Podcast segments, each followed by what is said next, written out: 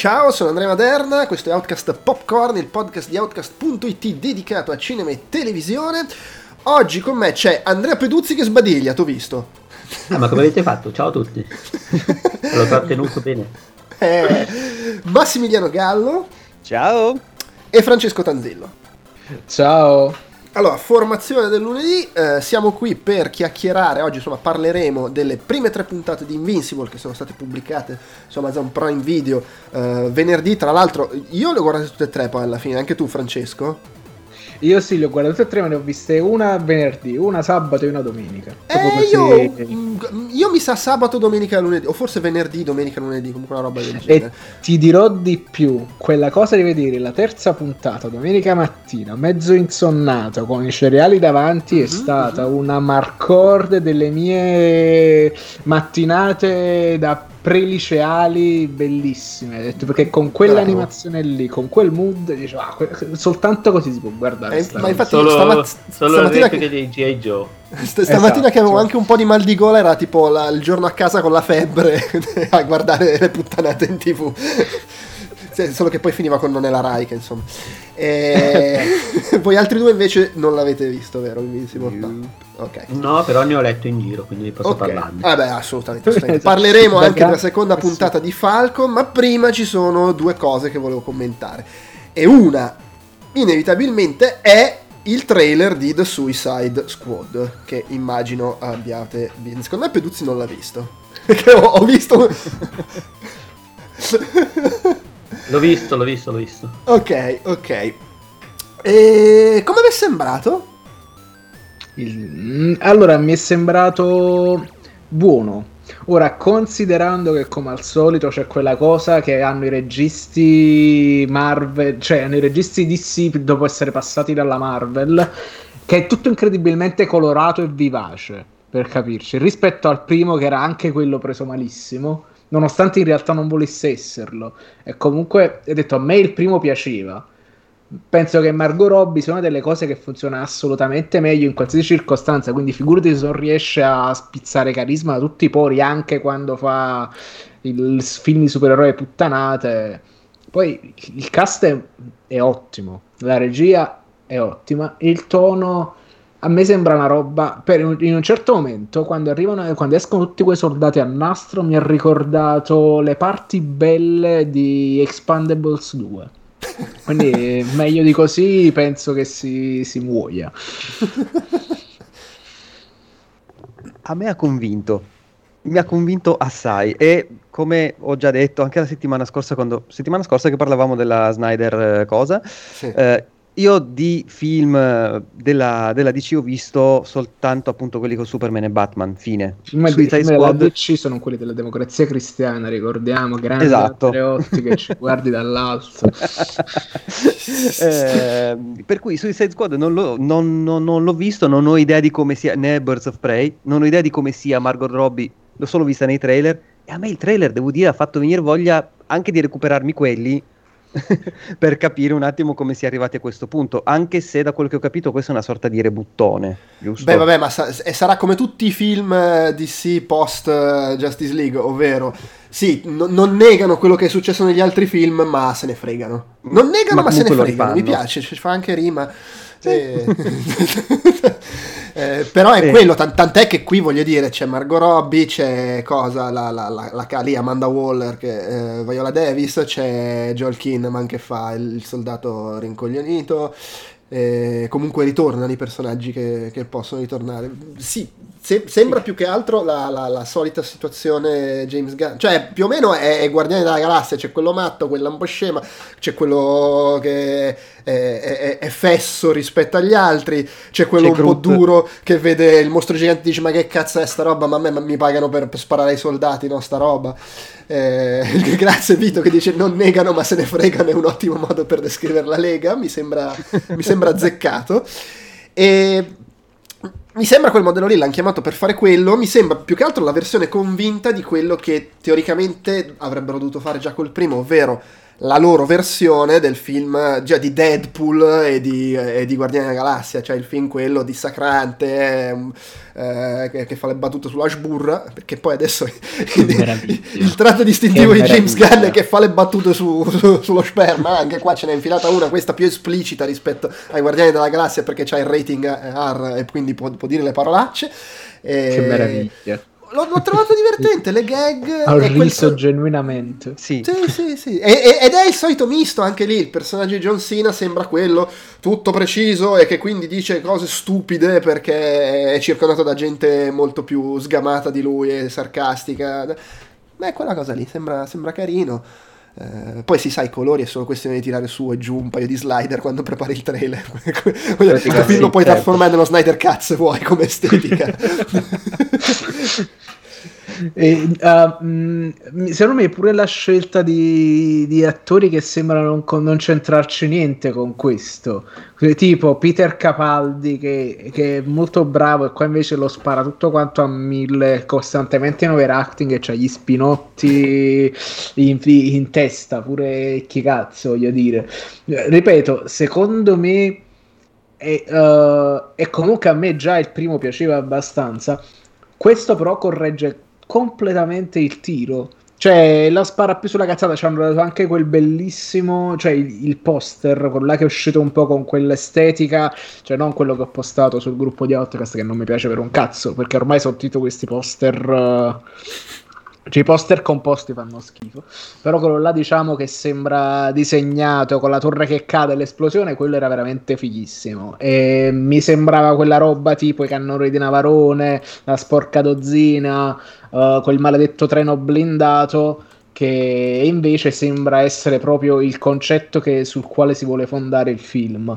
Mm. E ripeto, James Gunn sempre massima stima, anche per come ha detto in Marvel non mi volete col cazzo, vado dall'altra parte. e poi tanto che ha detto col cazzo vado dall'altra parte, e detto vabbè la Marvel se l'è venuto, se l'è andata a riprendere.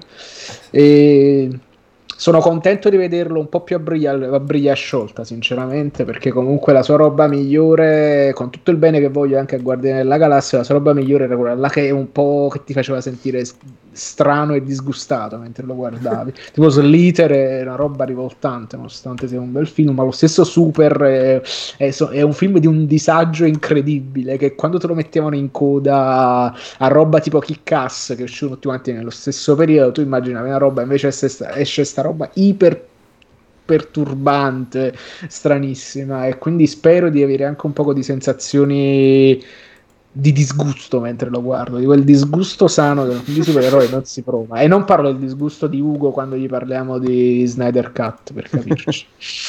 Ma dici sì, tipo la scena... Finalmente... Scusami, no, vai, vai. Ma no, no, è, è veloce, tipo la scena del de, de, dell'aprire la persona del, dello squalo ti, esatto, esatto. quel tipo di, discus- di disgusto sì quello, que- quello, là è il disgusto tipicamente di Slither per capirci dove inizia mm. a esserci è tutta roba che, che, che sguiscia che è viscida fastidiosa Beh, così. però non arriverà però a quei livelli di, cioè, i vermi le robe nella vasca da bagno era proprio disgustoso sarebbe bellissimo perché intanto qui si giocano Starro che comunque ha delle spore che si azzeccano sulla faccia quindi attenzione non è completamente da escludere come cosa.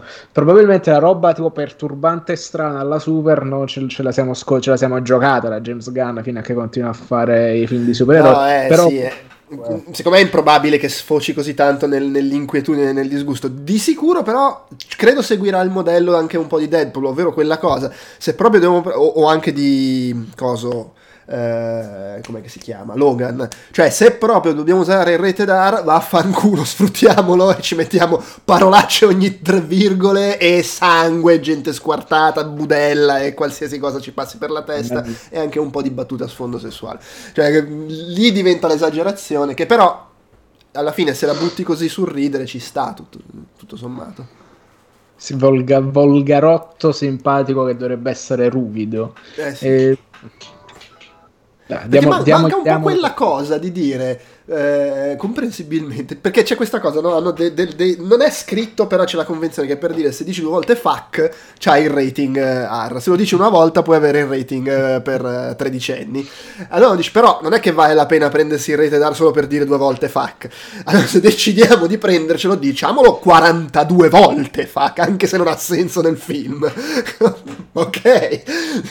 Questi qua sono gli sceneggiatori pagati a battute, evidentemente. Quindi più parole mettono, più vengono pagati. E quindi. Eh Dai, no, ma, che- ma credo, credo che ci sia veramente il discorso. Siccome il rated R viene comunque visto come un rischio, anche se ormai praticamente qualsiasi film di supereroi abbiano provato a fare che ce l'avesse, ha fatto una barca di soldi. Però comunque viene visto come un rischio. E allora a livello anche di produzione dice: Ok, se lo prendiamo, però. Cioè, lo prendiamo perché viene usato a valanga quello che ti permette di fare e non perché vuoi fare una scena in cui c'è uno decapitato, altrimenti quella scena la tagli e te ne vai a cagare.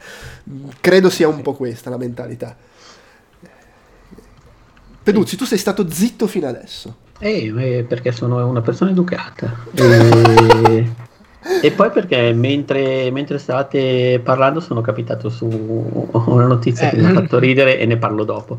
In realtà no, a me il trailer è piaciuto per quello che vale, nel senso che io non sono una persona che si gasa con i trailer, praticamente mai. Anzi, l'unica volta che è successo probabilmente era quando c'era Giulio che faceva Silente nel secondo Animali Fantastici perché era veramente un Silente impeccabile. Eh, detto questo, però mi è piaciuto, mi è divertito. m- ho apprezzato il tono un po' cheap di tutta la faccenda dei costumi. Sembrano cioè, tutti gli eroi che si sono visti, tutta la costruzione diciamo, del, del loro armamentario sembra, sembra uscito da, da, dalla- da- da Watchmen, ma nel senso della squadra che c'era prima. Che, I Minutement. i Minutemen, esatto, si ha proprio quel, quel taglio cheap di ok, va bene, siamo, siamo eroi così, però ci abbiamo pure le pezze al culo, per cui noi dobbiamo farci, non siamo Batman, non ci abbiamo la roba, l'armatura così, ci tiriamo assieme come meglio possiamo, per cui ha quel, quel taglio, non so come dire, sembra eh, un eh, Suicide Squad dell'Asylum per... eh, Vabbè, del resto viene la la- che- troma Gun. Esatto. sì, sì, sì, sì, esatto. Ha proprio quel- ha quella roba lì. Secondo me si sente tantissimo, funziona bene. E poi in realtà quel. Diciamo che è uno di quei trailer che se ci fossero ancora i cinema e lo vedessi al cinema prima di un film, a quel punto però avrei troppa voglia di vedere il film del trailer al posto di quello che sto vedendo. Non so se vi capitava. Sì, Sì. sì, no, e poi sai cosa? Eppure se il film che, sono- che ho scelto mi interessava perché è un trailer eh, montato bene, molto, molto catching, molto... Ti fa, ti fa proprio venire voglia di continuare quella storia lì. Sì. E il primo film, secondo me, aveva questo problema che, eh, ovviamente non lo posso sapere, però mi dava l'idea che Ayer aveva in mente, io, Suicide Squad è il gruppo dei criminali e lui voleva, nei limiti del possibile, fare una roba tipo i suoi primi film, che erano quelli super deprimenti, morti ammazzati in ogni dove, criminalità, corruzione, cioè voleva fare una roba, tra virgolette, Che è anche quanto- quello che succede in Tax Collector, eh, attenzione. per esempio, e, e- e invece le ingerenze di produzione anche nel, nel- nel panico post Justice, no, post, post Batman v Superman li hanno fatto trasformare in una roba che la buttava più sul ridere, era colorata e, e c'era la mega battaglia col mostro in CG. E, e quindi Però veniva fuori una forse cosa adesso- indecisa. Però, però magari vedremo un montaggio, un, Sper- speriamo di no. E- Lo sai, anche Ayer dice che quel montaggio non esiste. Ha detto, no, io non l'ho montato così. Eh, no, eh, Ma però, e lì veniva fuori sta cosa indecisa. Qui sembra che abbiano abbastanza nettamente deciso di seguire, del resto se no non chiami James Gunn, di seguire la seconda via che era quella che era stata imposta dalla produzione, cioè fare il film, sì, magari anche violento, però comunque che la butta sulla caceronata e che gioca più che sul fatto che, sono criminali, sul fatto che sono ridicoli, perché è veramente una cozzaglia di gente che non si può guardare e quindi la butti su- sul ridicolo e quei due o tre personaggi che, seri che ci sono hanno anche l'autoconsapevolezza di ma che è sta, ma cos'è sta stronzata, la stella gigante, ma vaffanculo. e in questo contesto il mostro gigante in CG alla fine ci sta molto di più che se vuoi fare la roba seriosa alla, alla Ayer prima maniera. Per cui alla fine, secondo me, potrebbe essere, potrebbe essere carino. Certo, ormai sem- or- sembra che praticamente tutti... Cos'è rimasto di film DC post Justice League che si pigli sul serio? Niente. Beh, Cioè, la cosa, eh, la cosa che si prende più sul serio è Wonder Woman, che è comunque pieno di gag. no, beh, beh, eh, beh, di- ci, di ci com- sarebbe Joker. No, eh, vabbè, però intendo di quelli che sono comunque più o meno Eh, ma ambientati in quella situazione. perché giochi del film d'autore. eh. No, ma in- ambientati in quella situazione lì, cioè che comunque, com'è che diciamo, non negano ma se ne fregano. Mm. Mi è, mi è sorto un dubbio, ma all'inizio di Joker, dato che io non l'ho più rivisto dopo averlo visto al cinema, Bravo. ci sta il loghetto DC all'inizio con i pupazzi tutti quanti, tipo cartone animato che compare all'inizio di tutti i film DC? Sì, sì, quello c'è. Sì, Ma come del- pure- c'è pure, c'è pure Scorsese. Esatto. a parte che il logo continua a cambiare, però per dire è, è come quando... Come l'universo cinematografico di esatto. Quando c'erano gli Spider-Man eh, di Sam Raimi o gli X-Men della Fox, quelli comunque avevano il logo Marvel Studios all'inizio, con le paginette che scorrevano. avevano il logo Marvel, ma non Studios. Il sottotitolo Studios venne aggiunto proprio su Iron Man. Un però certo c'erano comunque le- le paginette che scorrevano. usciva scritto. Esatto. E gli ultimi film di X-Men, perché l'ultimo film di X-Men, quello là Fenice, me lo sono andato a vedere pure al cinema, per affetto proprio per questi personaggi. E c'aveva ancora il logo con le paginette, mentre loro invece erano andati avanti e avevano fatto già tutta quella cosa ultra articolata. E Eh, vabbè, il- perché quelli non li potevi mettere nel film degli X-Men. Prima del film degli X-Men mettevi i Esatto. personaggi dei film dell'MCU. Che cazzo c'entrano questi? Esatto. Vabbè. Va bene, dai, ok, su questo abbiamo, abbiamo dato, ci, ci vogliamo credere. Passiamo adesso alla sega mentale che ho ventilato per giorni e giorni e giorni e che adesso vi, vi, vi enucleo.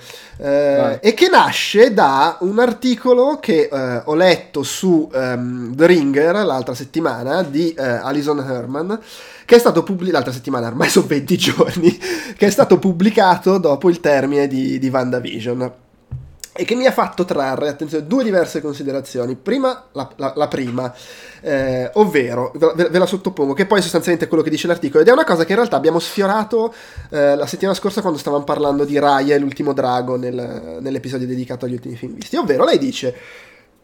WandaVision, a- al di là che si chiama WandaVision, ma poi in realtà era su Wanda, cioè Vision era, era secondario come personaggio, è un, la- forse la prima cosa di supereroi di questi anni recenti in cui la protagonista è una donna, ma il, boh, chiamiamolo film per semplificare, non è incentrato su eh, l'emancipazione, il girl power, eh, la donna forte, ma è semplicemente la storia di una donna che fa delle robe. È una storia con tematiche femminili, perché comunque lei è madre, famiglia, ma che non è tutto incentrato su quello. non- mentre per dire eh, Wonder Woman, eh, Capitan Marvel, erano film in cui la comunicazione era tutta incentrata su dire ah, finalmente le donne supereroi al cinema, e la storia era incentrata su la donna forte che si emancipa dal gioco maschile e tutto quanto.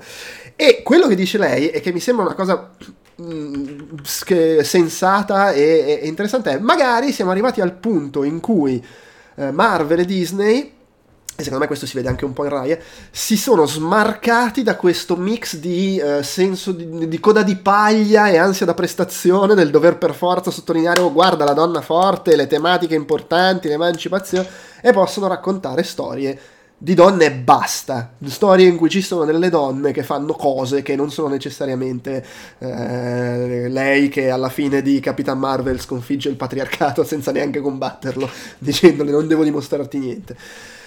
Non so se anche cioè, se questa lettura vi, vi- vi risuona questa cosa. Allora, mi risuona talmente tanto che una delle robe che io porto avanti da anni, ma non solo sul fatto della donna, penso appunto a come tutte le storie che hanno questo tema di emancipazione o empowerment, vogliamo chiamarlo così, funzionassero meglio, funzionerebbero meglio nel momento in cui tu sm- mh, il personaggio deve funzionare come personaggio e non in base a quello che è. Mi spiego meglio. Tutto quello che hai detto si può riassumere con film con donne protagoniste e non su donne protagoniste, che è un limite fortissimo secondo me che si accusa ancora tanto su film per esempio con protagonisti comuni- eh, membri della comunità gay allargata per capirci. Quindi è tutto quanto una chiave diventano tutti quanti leggibili soltanto in quella chiave di lettura e fanno venire l'orticaria perché sembra che vogliono fare a forza manifesto mentre invece non è detto. Cioè fammi una storia che funziona. Portami un personaggio che funziona come personaggio e non soltanto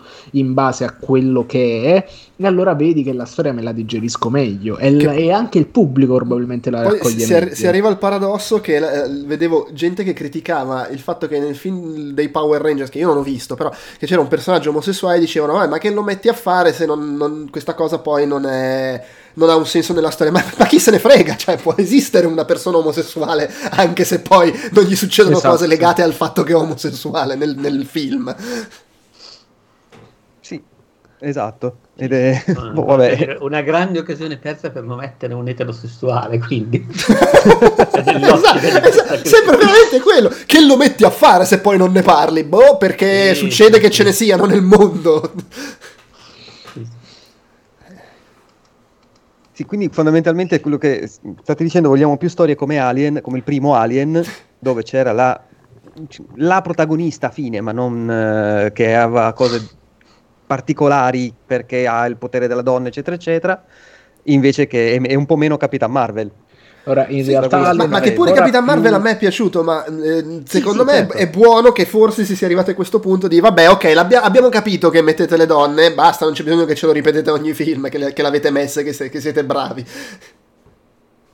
Eh, in realtà il punto di Alien è ancora più complicato perché tipo nel momento in cui cioè Alien è strutturato in modo tale che non c'è un punto di vista privilegiato su uno dei protagonisti ma tu vedi soltanto la crew in maniera abbastanza eh, abbastanza omogenea tutti quanti e tu immagini che ci sia che tu immagini che ti affezioni al capitano. In realtà poi il fatto che venga in muoiono tutti quanti appresso appresso che elegge la protagonista Ripley in quel caso è, è più di reali aliens a questo Eh, punto è, è palesemente Dallas esatto. lì, quello, il prota- cioè tu lo guardi, soprattutto nel 79, e dici vabbè, Dallas è il protagonista. Dallas è il e protagonista poi muore a, a tre, a due- a tre quarti di film.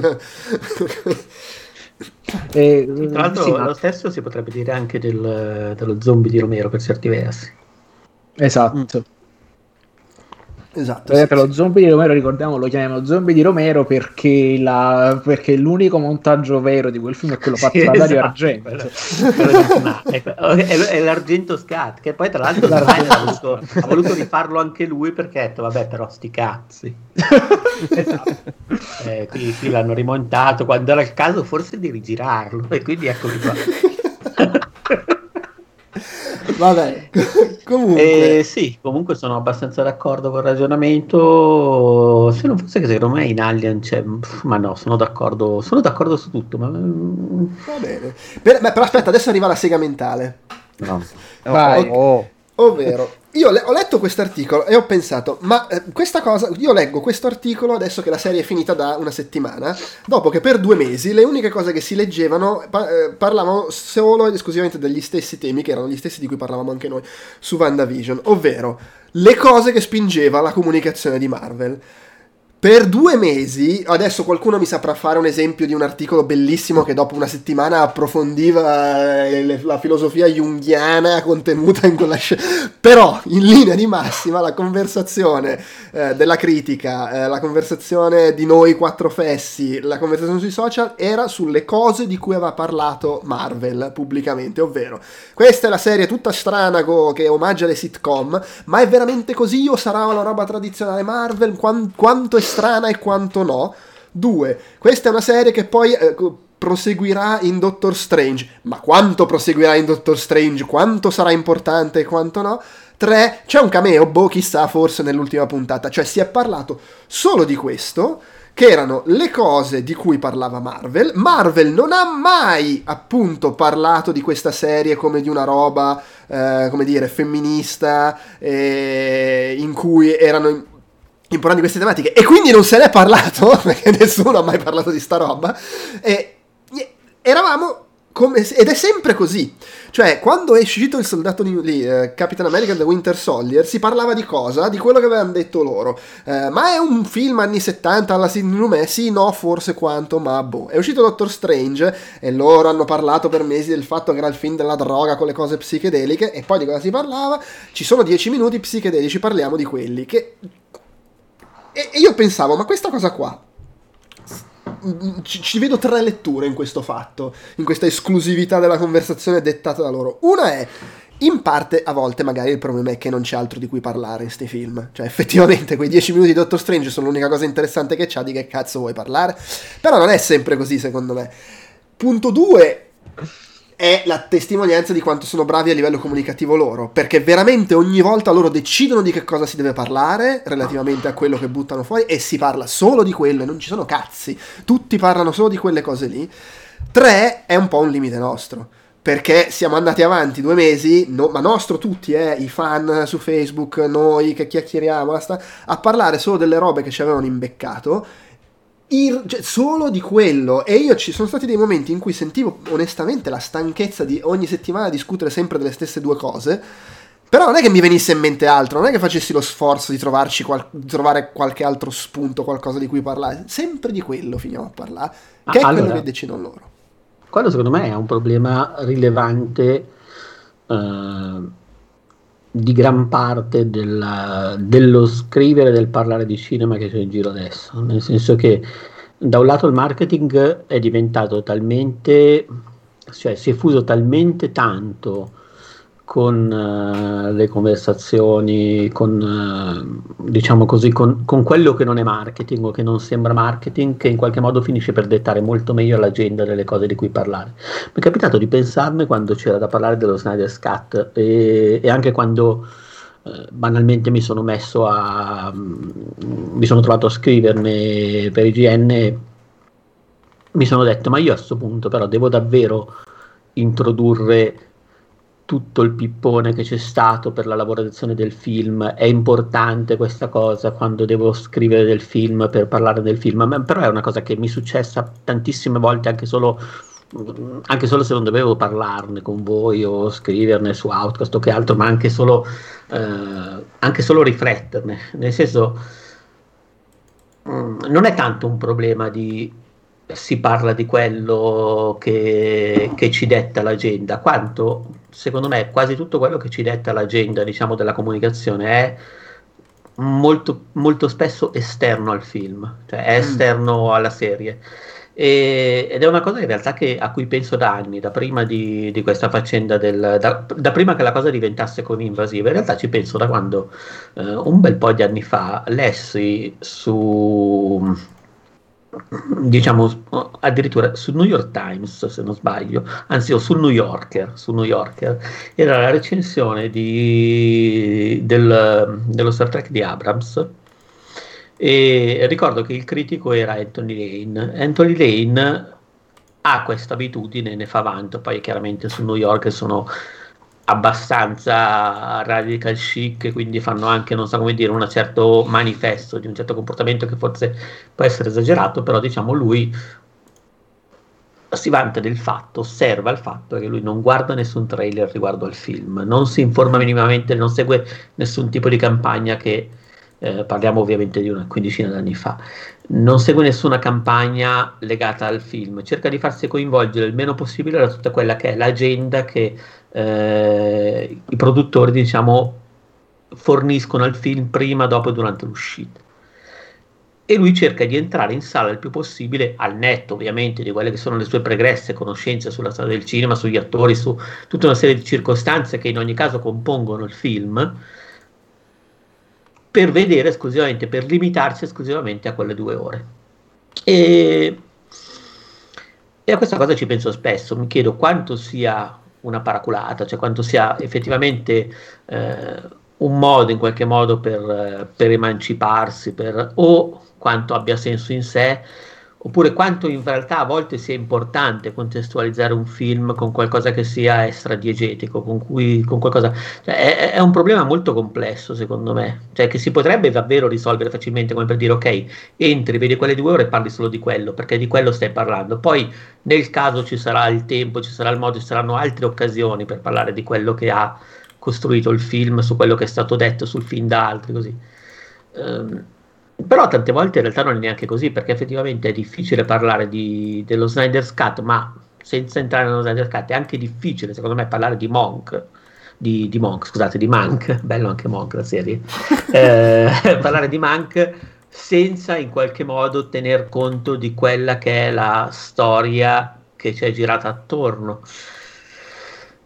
Per cui non lo so, è, è, un problema su cui non ho una soluzione, che chiaramente come molto spesso in questi casi forse la soluzione è gestire la cosa volta per volta, quindi valutare volta per volta, però ammetto che nel parlare dello Snyder's Cut spesso mi sono detto ok ma io devo davvero parlare di come è nato questo film, del film precedente oppure è legittimo che io lo tenga in considerazione esclusivamente di quello che vedo in quelle quattro ore a prescindere, cioè di quello che è contenuto esternamente al film. Secondo me il discorso che, che, fai tu si collega in parte a questo modo di vivere la critica, diciamo così, o di vivere il parlare di cinema, si collega e in qualche modo è diventato molto più importante anche per quello che è forse se, anche per il rapporto che si è stretto ulteriormente tra il marketing e i siti e le riviste di cinema che poi in realtà paradossalmente va a piovere anche su siti come il nostro che in realtà non sono legati al marketing eh, del cinema in generale non pigliano, non pigliano nessun tipo di, di, di, approvvigionamento in questo senso.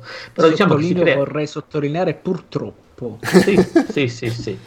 Sono d'accordo, però in generale il punto è che nel momento in cui il marketing detta la gente alle testate più grosse, a quelle che in qualche modo ne beneficiano, diciamo così, dopodiché la gente diventa quella, per cui tutti ne vanno a parlare, anche paradossalmente le testate indipendenti, podcast indipendenti, tutti quelli che in realtà potrebbero, che magari sono nati per parlare di tutt'altro, quindi magari cercano, ma, ma, per dire anche sui 400 calci se ne è parlato molto in termini di genesi, è stato anche un, un articolo interessante, quello della genesi sì. dello Snyder l'ho letto Nanni fu molto bravo perché là fu proprio pro, co, come se tenesse il calendario, le scadenze e le cose appresso appresso. E secondo sì. me una volta che fortunatamente ci ha risparmiato a noi tantissima fatica e quando abbiamo voluto rispiegarla quella cosa ho detto guarda andatevela a leggere lo Spero 400 calci che lo riassume molto bene. Sì però lì era ovviamente un articolo dedicato, però il punto è effettivamente che eh, poi vabbè i 400 calci sono anche un, un caso a parte perché nascono come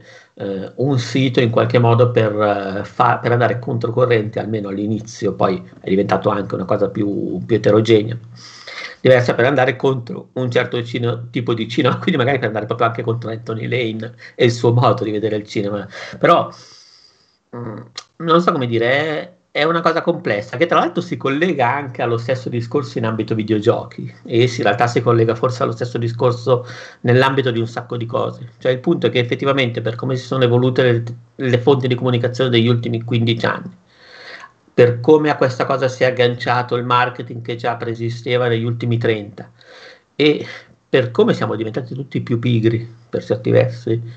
Ehm, è effettivamente una problematica, è una cosa con cui fare i conti, secondo me è una cosa con cui fare i conti, con cui sarebbe il caso di fare i conti ogni volta che eh, si decide di parlare pubblicamente eh, per iscritto in podcast così di, di un film. Allora, io sono estremamente d'accordo con te perché prima che tu raccontassi tutto questo fatto non, non, era proprio a conoscenza, ho annotato qui.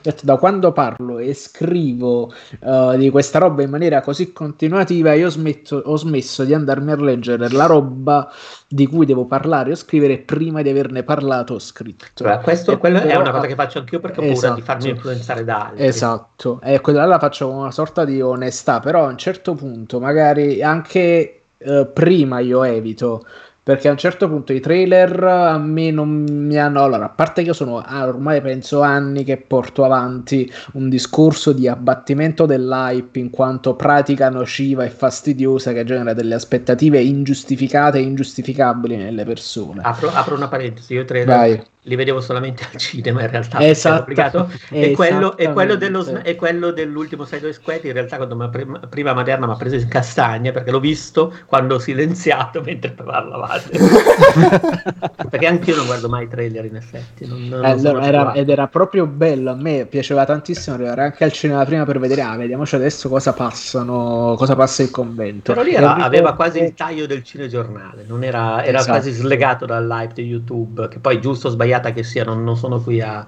Ripeto, è, è, una cosa su cui è difficile prendere una posizione che va gestita proprio per caso. E ricordo comunque con affetto quando la prima volta vidi il che mi ero completamente tenuto all'asciutto, vidi il trailer dell'ultimo Star Wars, che fu un, un momento bello. il trailer dell'ultimo Star Wars. Vabbè, comunque.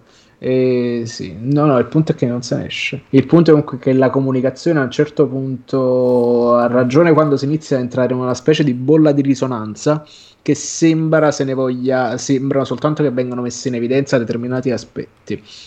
E, ma anche noi comunque siamo bene o male sì, alla fine è normale che per gusto della chiacchiera noi siamo finiti a parlare delle puttanate, però perché, perché a un certo punto le puttanate sono quelle che cambiano di volta in volta, mentre invece il sottotesto di elaborazione del lutto, la gestione dei figli, la maternità, sono cose che comunque abbiamo lasciato, non dico sotto traccia dopo averne parlato la prima volta, ma quasi, perché una volta che sapevamo che... Però, però, questo era il caso anche di una serie che effettivamente Eh, si è sì. deciso su, su questo E- canale e- di seguire e puntata per Esatto. puntata. No, certo. Quindi Però comunque stai, stai menzionando un'altra cosa di cui un po' si è parlato, ma che comunque era stata de- dettata da- dalla comunicazione Marvel. Cioè Marvel se Eh, parla di lutto, de- de- delle- delle- della sitcom e dei collegamenti con Doctor Strange. Prego, sbizzarritevi.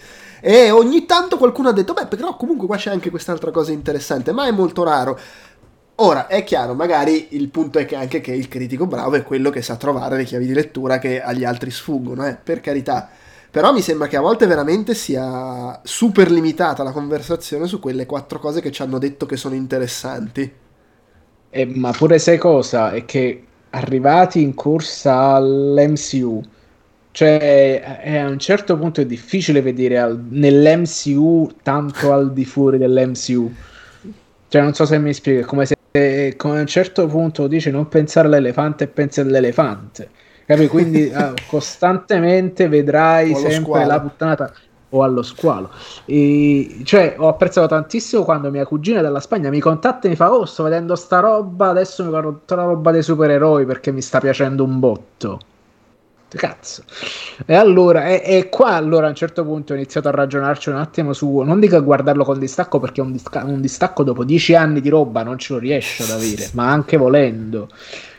Eh, però, mi- cioè, là è normale che inizi a pensare un attimo a cosa possa aver preso una persona completamente estranea a questa roba e a tirarcela dentro. Sì, sai cosa? Quest- questa cosa qua inizia anche. Cioè, io non sono di quelli che dicono che è sbagliato fare le, le- le anteprime su fi- film, videogiochi, eccetera. Eh, Secondo me, se, se sei bravo, riesci a trarne spunti interessanti quando ti fanno vedere qualcosa, un pezzetto. Il fatto è che, però, nella stragrande maggioranza dei casi, quello che succede è che eh, il giornalista di turno, tu vai a un evento, eh, questi ti, ti- ti mostrano un pezzetto di, di quello che stanno facendo, te lo spiegano, ti dicono si parlerà di questo e di questo, e poi tutti si si limitano a raccontare quelle cose lì, e da lì si inizia a dettare la conversazione che verterà sempre su queste cose qua, su quelle Eh, quattro eh. cose che sono state dette quando la prima volta hanno fatto vedere un pezzetto a parte della stampa. Beh, e questa cosa però è anche legata a questo punto alla stampa, cioè ai tempi sì, che ha sì. la stampa adesso, per dire magari prima tu potevi andare un'anteprima e scrivere un'anteprima per una rivista che sarebbe entrata in pubblicazione tempo dopo e questo ti avrebbe permesso di dormirci sopra banalmente. Invece molto spesso tu adesso tu hai l'anteprima, devi andare, devi fornire il pezzo in giornata per arrivare prima di A o almeno per arrivare assieme a tutte le altre testate. Quindi in qualche modo tu hai molto meno tempo per elaborare le cose, per cui devi Però- effettivamente dici ok, ho portato a casa questi appunti, ho visto Però queste questa cose. no- non è sempre una scusa, perché spesso per No. dire le- le- gli eventi che fanno lato cinema dove ti portano sul set, poi gli articoli vengono pubblicati mesi dopo. Per cui il tempo per inventarti qualcosa di interessante ce l'avresti anche volendo. No, no, no, sono d'accordo, però eh, diciamo a quel tempo, a quella scadenza si accumula tutto il resto del lavoro che hai Certo, da fare. sì. Che molto spesso sono le news, che molto spesso, cioè il modo in cui effettivamente viene dominato questo aspetto del marketing non è solo, tra virgolette, colpa del marketing, è anche colpa di un sistema di comunicazione che è diventato sempre più veloce, quindi ti toglie sempre meno tempo, ha sempre meno soldi ovviamente, quindi hai sempre meno tempo per dire ok, tu lavori a questo film, quindi tu eh, ti occupi di questa cosa qui, quindi hai tempo per approfondire così, hai sempre meno soldi, hai sempre in qualche modo meno risorse, meno tempo, quindi in qualche modo a un certo punto è inevitabile che dedichi magari il grosso dell'energia a un certo tipo di prestazione, per cui quando vuoi fare una recensione, quando vuoi occuparti di una cosa che ti interessa, sulla quale hai in qualche modo magari trovato una chiave di lettura interessante, perché comunque non sono scomparse, ce ne sono anche quelle, eh. Sì, sì, sì. non è che... Però quando si tratta di girare attorno all'argomento, per cui di fare anteprime, di fare news, di fare cose, è molto più semplice accodarsi, perché tanto sai che comunque la gente, cioè il punto è leggerla arrivare prima di altri Sì, sì, sì. o arrivare assieme agli altri. Cioè, questo non è la- l'unica cosa, è un sistema che, ripeto, cioè, secondo me c'era pure negli anni 80, però negli anni 80 aveva, eh, aveva un altro tipo di canali, aveva un altro tipo di tempistiche, aveva un altro tipo di impatto.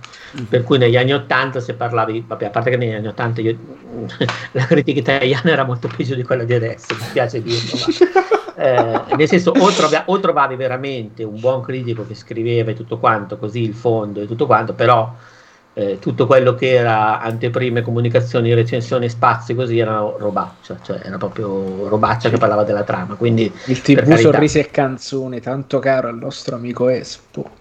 Eh, però, eh, nel senso, voglio dire, o ti cercavi la rivista de sé, oppure che tra l'altro poi non te la cercavi, perché, voglio dire, io, trova- io leggevo cose molto più interessanti sul, libre- sul libricino di Telepiù tante volte che sulle riviste che, che- che trovavo in giro, perché almeno mi dicevano delle, mi davano delle informazioni, le prime cose sulla troma le ho lette lì, ed erano interessanti. Cioè, erano scritte bene, mi contestualizzavano la troma, paradossalmente lì c'era roba migliore, eh, perché era comunque la cosa legata a un servizio di cinema re- relativamente di nicchia, perché comunque non è che Telepiù facesse i numeri eh, di sto cazzo, soprattutto all'inizio, però se tu ti andavi a comprare TV Series Canzoni, Guida TV o tutte quelle altre riviste da edicola, trovavi quasi sempre gente che non parlava di cinema, parlava della trama, quindi era anche una cosa, per cui diciamo non è che è andato peggiorando, però sicuramente adesso cioè, ogni notizia, ogni articolo, ogni, ogni approfondimento ha sempre un certo tipo di cose, ma, ma figurati, tra l'altro prima parlavamo di- dello scrivere, di eh, diciamo così, non leggere le cose degli altri prima, però quante volte ti è capitato, magari a me è capitato di andare poi a leggere articoli di altri e vedere che effettivamente abbiamo scritto un po' tutti le stesse cose. Cazzarola. Allora io lo faccio come su, cioè io ho un paio di check eh, di, di- di check, un un po' per dire ok, ma sto dicendo una cazzata, che sono comunque sì, perché ogni tanto ho sto problema Eh e sono tipo quelli che quelli mi vuole dirlo quelli del Peduzzi, perché molto spesso comunque le corde sono quelle. Allora qualche Vuole volta E, e fai bene a, do- e fai bene a dolere. Esatto, qualche pessime. volta i 400 calci, ma soprattutto mi trovo molto con quella roba che scrive Staglio, che tra l'altro salutiamo, ma è indimenticabile il momento in cui mi fece vedere Non si sevizia un paperino perché ne aveva scritto talmente bene che ascoltai a palla la canzone del Lavanoni per un'estate almeno. e, e poi come roba veramente più collaterale, omnicomprensiva e veramente eh, e qualche volta out of the box devo dire eh, Recchioni fa anche una buona fa anche una buona critica tra le altre cose. Quindi diciamo questi qua sono dei, dei check che mi tengo come, come limiti nei quali posso aver dire di, di aver scritto cazzate. Eh, per il resto cioè, già cioè, non, non facciamo nomi di quelli là che reputo un poco più Uh, diciamo massificati, però comunque stiamo là. Quando non dico massificati, non dire no, questo ha detto una puttana. Guarda, guarda io- io l'elitista, il critico tessè. Io piaggeria per piaggeria ho sempre, ho sempre detto Joe Pep, però a a un certo punto c'è stata una grossa frizione con, con John Wick 2. Beh, con Giuseppe a questo punto siamo tutti quanti dentro lo stesso coso, quindi cioè alla Siamo tutti figli- siamo nemmeno tutti figli di- siamo Esatto, tutti figli di Madea. Siamo tutti E anche figli. un po' di zoccola a questo punto. Ma cioè, questo qua è tutto fuori dal, fuori dal podcast, va bene, non, non si faceva testo questo, quindi. cioè è della roba vecchia poi. E poi aspetta un attimo. Vabbè. No, altri proprio check, check, check, no, perché pure con Nanni, per esempio, molto spesso non, non mi ritrovo su delle cose che siano perché lui Mociuole c'ha una formazione che è un po' diversa, con qualcuno magari anche che tipo sta Eh, presta un po' troppa attenzione a della roba, mentre invece a me piace più dell'altra. Ma se Eh, poi devo, se devo fare... inter- interessa, però a volte mi incazzo perché eh, dà per scontato per dire che un, non so per dire Guadagnino, un certo cinema radical chic non gli piace l'idea, e quindi Esatto. allora non gli piace il film, quindi vabbè, però a siamo tutti, esempio, siamo tutti esseri esempio- umani, sarebbe bello Esatto. essere macchine e laboratori perfetti e imparziali, ma vabbè. Mentre invece qualcosa a me in guadagnino piace, quando invece non diventa troppo radical chic paraculo tipo Malcolm e Maria, allora vorrei prenderlo a pizza in faccia quello che l'ha fatto. Ma per davvero. Vabbè, E- ma per adesso non facciamo la rassegna di, que- di cli- critici che Di- ci piacciono. Perché poi, però diciamo tutti quanti insieme che ci fa cagare a spruzzo Victor Laszlo, per favore. Così ci facciamo un po' di flame. ma un po' perché? di- Io tra l'altro non ho familiarità gra- granché se devo essere onesto, per cui... Perché la gente che sta praticamente più della fascia di generazione YouTube queste cose così, quindi gente che non è che si va a leggere tipo quelle 800, 800 quelle 8000 battute di roba, ma si sente uno che per 10 minuti si sbrodola termini a caso senza sputare a terra, che lo voce Ade- un'altra persona schiaffo. Adesso faccio la clip fra- con lo strillone Francesco Tanzillo dissing su Victor Laslo. Ma che tra l'altro si ricollega al tweet che volevo dire prima, cioè a Muccino che se l'è presa con i fratelli innocenti. Ma come si fa? Ma sei Eh veramente... sì, sì, sì, lui ha detto che allora ha accusato che per i David che il suo film non è stato tenuto in considerazione, ha detto che hanno fatto un grave errore perché ha detto va bene, ho fatto film eh, magari meno riusciti rispetto all'ultimo bacio così, ma stavolta questo era il mio capolavoro, gli anni più belli, ti giuro, una merda assoluta, cioè proprio cioè, forse uno dei film più brutti che ho visto italiani degli ultimi anni, nel senso che oltre a rovinare, se possibile, a rovinarmi la bocca, ogni volta che riguardo C'eravamo tanto amati, che invece è uno dei miei preferiti, per senso che lo rifà pari pari. Secondo me non è, cioè Muccino, io te lo dico, ah, ne abbiamo già detto tante volte, ha fatto anche cose buone, però sicuramente l'ultimo film che ha fatto non, non rientra tra queste, lui invece ha detto che no, la critica ha fatto un grosso errore, e poi ha detto inoltre da stamattina che sto cercando di guardare il film dei fratelli Innocenzo, ma non riesco, mi rompo i coglioni. Cioè, allora, io capisco, tipo, capisco commentare la cosa. Mi viene in mente Adam Sandler quando non ha avuto la nomination agli Oscar per eh, Diamanti Grezzi. Sono uscite le nomination e lui ha fatto un tweet tipo, vabbè, posso smettere di mettermi la giacca per fare le interviste. È andata, anche stavolta l'ho presa in quel posto. E poi ci ha scherzato su quando, quando ha vinto agli Independent Spirit Award, ha vinto e ha fatto tutto il discorso dicendo, eh, grandi, indipendenti, eh, siamo meglio di quegli altri. Però l'ha buttata sul ridere. Questo seriamente scritto avete fatto un errore. Ma che cazzo vuoi? Sì, sì, sì, no, ho detto grosso errore. Adesso non, va- non non ho voglia di recuperare il tweet originale perché ce l'avevo sott'occhio prima e si tratterebbe. Vediamo, ah sì, eccolo, ce l'ho perché, perché l'ho ritrovato, molto bello. Vabbè, lui poi l'ha detto, ovviamente si è difesa, ha detto, vabbè, beh, insomma, se un film non mi è piaciuto lo posso dire, che male c'è, anche a Monicelli non piaceva Moretti, a Carmelo Bene e Gasman litigavano, quindi è normale, quindi lui ha tirato su un po' di esempi sacrosanti di, eh, diciamo, grosse, grosse firme del cinema, grossi registi che non si piacevano null'altro. No, no, ma cioè, sono- di- dire che non gli è piaciuto un film mi va bene. Diciamo, eccolo qua. E, diciamo, e dire avete commesso un errore a non... fatta- allora, l'avete fatta grossa. Ecco qua, diciamocelo cari, giurati del premio David, questa ennesima volta è dal 2003 che snobbate il mio lavoro, l'avete fatta grossa. A perdere non sono io, ma la vostra credibilità, smarrita peraltro da tempo. Questo per gli anni più belli. Eppure fosse vero, con questo tweet comunque non ci hai guadagnato molto.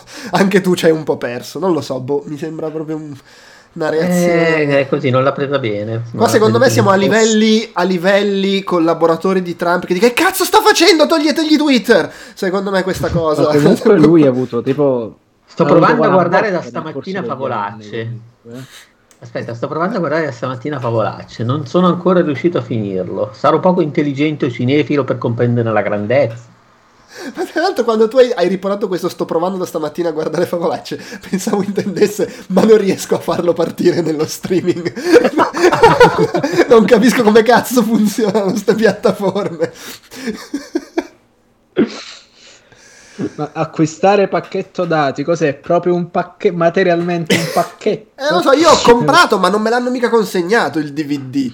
Non Beh, capisco. no, perché tipo la copia digitale, ma è, una copia proprio. Eh, ma è una copia, si vedrà peggio se è una copia, non capisco come funziona. Non, voglio, Eh, non però- voglio favorire questa, mer- questa mercificazione delle copie pirata così.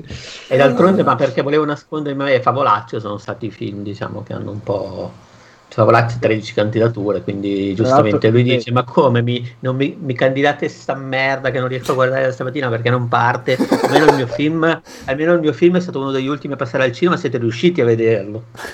Guarda, mi continuo a pensare che Favolaccio sia stata una grande occasione persa per eh, la candidatura agli Oscar italiani perché secondo me c'aveva tantissimo mercato Eh, all'estero. è vero, è vero, è vero, Detto è ciò, comunque abbiamo finalmente il trono e abbiamo finalmente vinto il rant, eh, abbiamo assegnato il rant scorsesiano ad un altro regista dopo l'ultima sparata del sommo maestro che va quindi legittimamente a, a Muccino. Sì, Tanto però pe- pe- pensa se, se tipo dopo gli Oscar in cui de- de- di- dell'anno scorso Scorsese avesse twittato eh vabbè però avete rotto il cazzo che non mi premiate Cioè, Stai lì allora. Esatto. questa vittoria di sti coreani è una perdita per il cinema americano Avete Cinema fatto un grosso errore. Come Trump, tra l'altro, che in effetti ha fatto esattamente quella cosa lì. Cioè, ridatemi via col vento, ridatemi Viale del Tramonto. Tra l'altro, credo che fosse eh, Viale del Tramonto è come si dice, è girato da un tedesco, giusto? Pe- pensa se Trump avesse Allora, detto ridatemi sai, l'ultimo bacio sì. Allora, Ma vabbè quello italiano o quello americano? quello americano. Allora, Viale del Tramonto, eh, William Holden, diretto Billy, eh, Billy, Wild, eh, Billy Wilder, non è, ehm, non è tedesco. no, no. Quello tedesco è Scrivimi fermo posta. Va bene, dai, andiamo avanti, andiamo avanti, che, che sennò qua andiamo avanti fino alle 5 a parlare dei tweet di Muccino, insomma, Eh, però, ragazzi, che tra l'altro adesso verrà licenziato da Disney per i suoi tweet sconvenienti. Francesco, E quindi, sì, Allora. allora, allora Ah, iniziamo sì, no, no, a aspetta, perché ah, Billy Wilder, Billy Wilder è, eh, è austriaco, Ah, naturalizzato, vabbè. infatti il suo vero nome Adolfo. Samuel Wilder, ok, pronunciato alla Ecco. tedesca. Vedete, vedete quando uno ha studiato, ha fatto le scuole serie, mentre invece Eh, Cioè, esatto, no, il dei- vero cinema americano è, è quello lì. E poi incidente, tra gli attori c'è, credo non sbaglio, Eric Mostronheim. Sì. Però vabbè, poco Beh, male. basta, basta. Probabilmente- Siamo passati Dai, sì, tweet di Muccino a quelli di Trump, possiamo anche concludere questa parentesi e Eh, proseguire. beh, No, voglio, Eh, voglio concludere con la battuta però più brutta del film di Muccino, cioè quando vedi Santa Maria, eh, Kim Rossi Stewart e Favino che alzano i calici e brindano e dicono alle cose che ci fanno stare bene. Lì ti giuro senti proprio lo stomaco che si aggroviglia.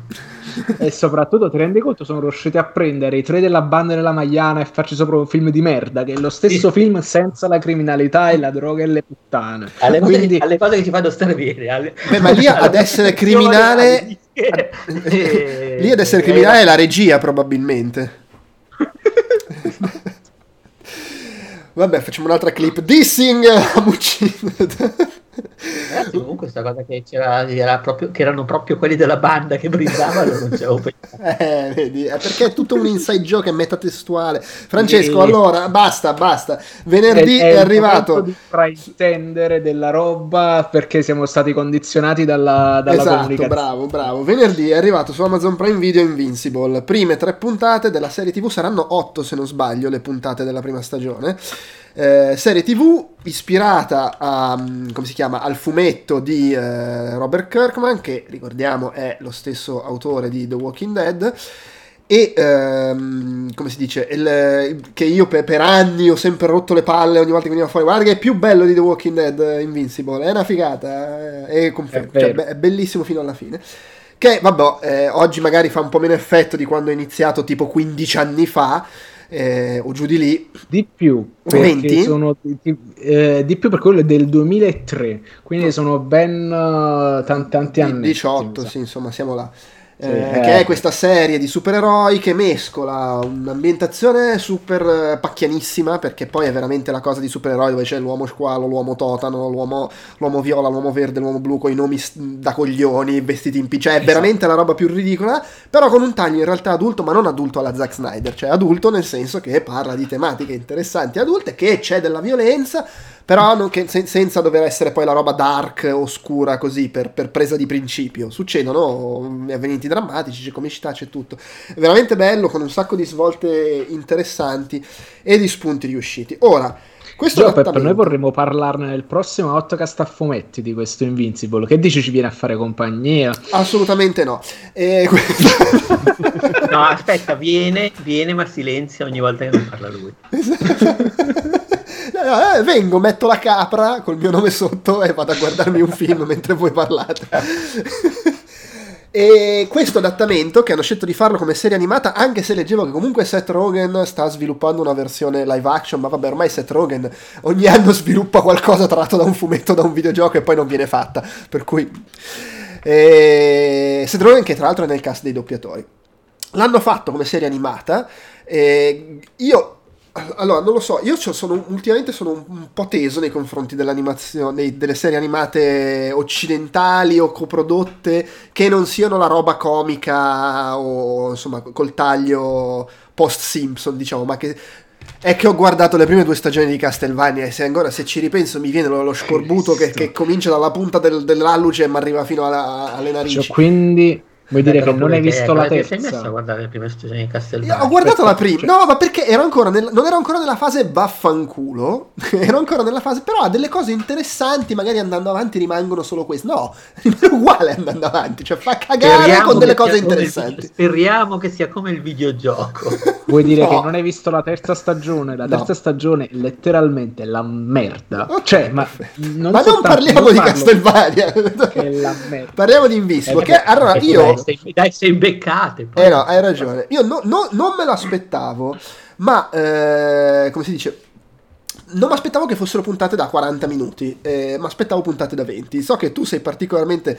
ce l'hai particolarmente qua sta cosa, Francesco, ma ho notato una cosa, almeno ho avuto questa impressione. Le tre puntate che hanno fatto in realtà sono sei. Perché se tu vai a vedere, a metà puntata c'è sempre un momento in cui sembra che è finita la puntata e poi va, c'è la puntata dopo, c'è altri 20 minuti. È come se avessero messo assieme due puntate per fare una 40. È esattamente, ho avuto la stessa esatta impressione. Come se, come se in mezzo ci fosse lo stacco della pubblicità. Sì, che tra l'altro è quello che fanno sempre con le serie animate per bambini su Amazon. Cioè, mm-hmm. che sono puntate da 20 minuti, ma in realtà sono due puntate da 10 con lo stacco in mezzo.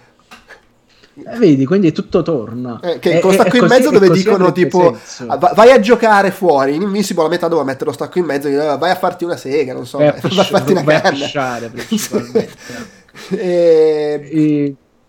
Allora, allora, io ho dei sentimenti contrastanti. Eh, ecco, questa cosa per eh, cambiare. Allora, devo dire una cosa, io ho guardato la prima puntata e, e, ed ero no, ok, qua è, è Castelvaffanculo, non vado avanti. Perché ho visto la prima puntata, non mi è piaciuta, mi è piaciuto il finale perché c'è il plot twist, però grazie al cazzo, oltretutto avendo letto il fumetto, cioè se, ho già letto il fumetto, guardo il cartone animato eh, perché comunque mi interessa vedere come lo adattano. Solo che se mi smarrona guardandolo, che cazzo lo guarda a fare se le uniche cose belle che sono i colpi esatto. di scena già li conosco. Però cu- ho guardato la seconda esatto. puntata per curiosità perché volevo sentire il doppiaggio di Gillian Jacobs e mi è piaciuta di più. Ho guardato la terza e tutto sommato mi ha convinto anche quella, quindi penso che proverò ad andare avanti. Però è una serie che secondo me con dei grossi problemi. Eh... Ah, io, io ho dei problemi di adattamento enormi, nel senso che penso ci siano delle cose che vengono incredibilmente depotenziate come sono adattate e, e io mi ha un po' frenato questa cosa, che la prima puntata penso l'abbia scritta tutta quanta Kirkman stesso, quindi è lui come se si fosse voluto au- autodepotenziare, che è una cosa che mi fa un po' storcere il naso anche questo. Ma del resto poi, poi certo, Walking chiaramente... Dead le puntate che si è scritto lui da solo fanno quasi tutte cagare. eh, quindi qualcuno dice, senti fratello caro, guarda, comunque tu i fumetti li sai fare, tutto il resto demordi. e il punto è che, allora, la lunghezza eccessiva sì, perché si sbrodolano un sacco di chiacchiere anche loro in mezzo mezzo chiacchiera non incredibilmente interessante, diversa dalla chiacchiera interessante che invece fanno nei fumetti. Ecco, questo è uno di quei casi in cui purtroppo dobbiamo per forza accostare i due media.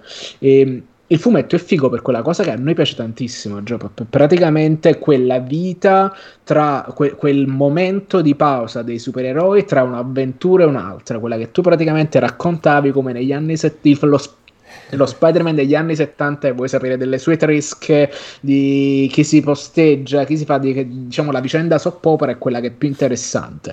E Invincible il fumetto lo fa in una maniera incredibilmente consapevole in un momento in cui tutti quanti vogliono fare postmodernismo mentre lui invece lo fa incredibilmente classico. E, e, quella è la, sua, è la sua vera forza, la sua parte interessante. Ne, nella serie animata cerca questa spettacolarizzazione, quindi mi racconta tipo del, del, cattivo coglione con i braccialetti che fa scatenare il terremoto, di cui a me che non, me la, non, non mi stai dando, a me spettatore non stai dando niente, che, niente di così memorabile o importante, me lo dai per 10 minuti, per capirci, di gente che si mena, che, che pure quando la gente si mena non è così interessante come dovrebbe essere, perché ricordiamo che la cosa figa delle gente che si mena dentro Invincible è che sono ultra violenti e quindi un pugno tipo ti spappola la spalla se ti colpisce che si vede altro, altro che le macchiette di Snyder sul muro Bravo. aggiunte col computer esatto, esatto. è gente veramente che ne esce malissimo sì. e, e, e, a livello sempre di potenziamento c'è sta il fatto che Omni-Man nei fumetti è incredibilmente più potente perché mentre i Guardiani del Globo cioè nel, nel fumetto fa, cioè, accompagnano solamente fanno questa che, che è anche una cosa bellissima fanno la comparsata e vengono massacrati punto cioè, quella è, sta- quella è una scelta a livello di fumetto geniale. E qua invece è come se la giocassero. E in realtà no, perché quello arriva, è troppo più veloce, è troppo più forte e fanno tutti quanti la figura dei Pirla. E nel fumetto, nel, Vabbè, nella serie questi, invece se la gioca. Queste sono cose di adattamento. Questo... Capisco che possano non piacerti. Per me i problemi sono più, più en, en, en, non so, endemici. Attenzione, nel senso che Vai, vai. Eh, a me in realtà che ci abbia un po' di azione, perché poi comunque quando mostra azione ti sta anche mostrando lui che impara a fare le cose, no, ci può anche stare. Mm. È che lo trovo proprio cheap, cioè sembra quasi che abbiano speso, sembra, hanno speso tutto per i doppiatori, perché c'è un cast di doppiatori allucinante, cioè eh, c'è eh, Steven Yeun, sì. eh, J.K. Simmons, Sandra On, praticamente tutto il cast della serie TV di The Walking Dead, in una forma o nell'altra, G- Gillian Jacobs, Zachary Quinto, Jason Matsukas, veramente Mark Hamill, Mahershala Ali, ma nomi enormi anche per fare comparse di 20 secondi. C'è John M che certo, appare così in due scene. Perché? Ovviamente è il doppiaggio eh. americano, questo, quello italiano non so come sia. E sembra che hanno speso tutto lì perché poi in realtà a livello visivo, sì, eh, lo stile del fumetto secondo me è abbastanza ben ricreato, però poi io lo trovo estremamente sì. legnoso nei, nelle movenze. I fondali tutti fatti al computer, ma veramente brutti gli aerei che passano, mamma mia, è una roba. È, è, proprio anche brutto. le transizioni di volo sono brutte perché tu veramente poi, vedi la figurina 2D su questo fondale 3D che si muove in un modo diverso sì, no. e là è terribile proprio e è un po' lo stesso problema di Castelvania. Qua e là sono, si vede che ci sono scene, momenti, inquadrature, il momento action su cui hanno investito un po' di più perché doveva funzionare e rendere bene. E però poi tutto il resto non gira e essendo poi comunque una serie che è molto basata sui dialoghi, i rapporti fra i personaggi, si rompe. E qui subentra un altro problema. Io non so come sia possibile, ma con gli attori che hanno preso, che evidentemente sono lì perché boh, gli interessava essere pagati, cioè io trovo che sia tre- non tremendo, però veramente di un legnoso allucinante anche a livello di doppiaggio. Eh, come sono scritti i dialoghi, è tutto estremamente meccanico e secondo me non funziona da quel punto di vista, con poi delle cose completamente fuori posto, perché c'è Jason Matsukas, che a me piace un sacco, però doppia il suo personaggio come se fosse il giullare del film Disney, non lo so, il genio di Aladdin o la, il drago di Raya, e però il personaggio non è animato così, cioè è lì fermo con lui Qual che fa e questo qua è fermo, ma muove a malapena la bocca. Eh, Qual è il suo personaggio? È il, quello, adesso non mi viene il nome, quello che fa esplodere le cose. Il, ah, ok, tipo l'ex di Eva. Esatto, cioè, lui è lì immobile, muove un po' la bocca e, e il Manzuka è lì. Oh, che calmati, cioè, fate, trovate una che corrispondenza. Gillian, Jacobs però mi è piaciuta, secondo me lei alla fine eh, ci si infila via. Non lo so, eh, secondo me eh, gli manca, cioè, non, non hanno trovato la giusta amalgama ribadendo che però trovo migliori col- con lo scorrere delle puntate, tutto sommato si fa più gradevole nella seconda e nella terza.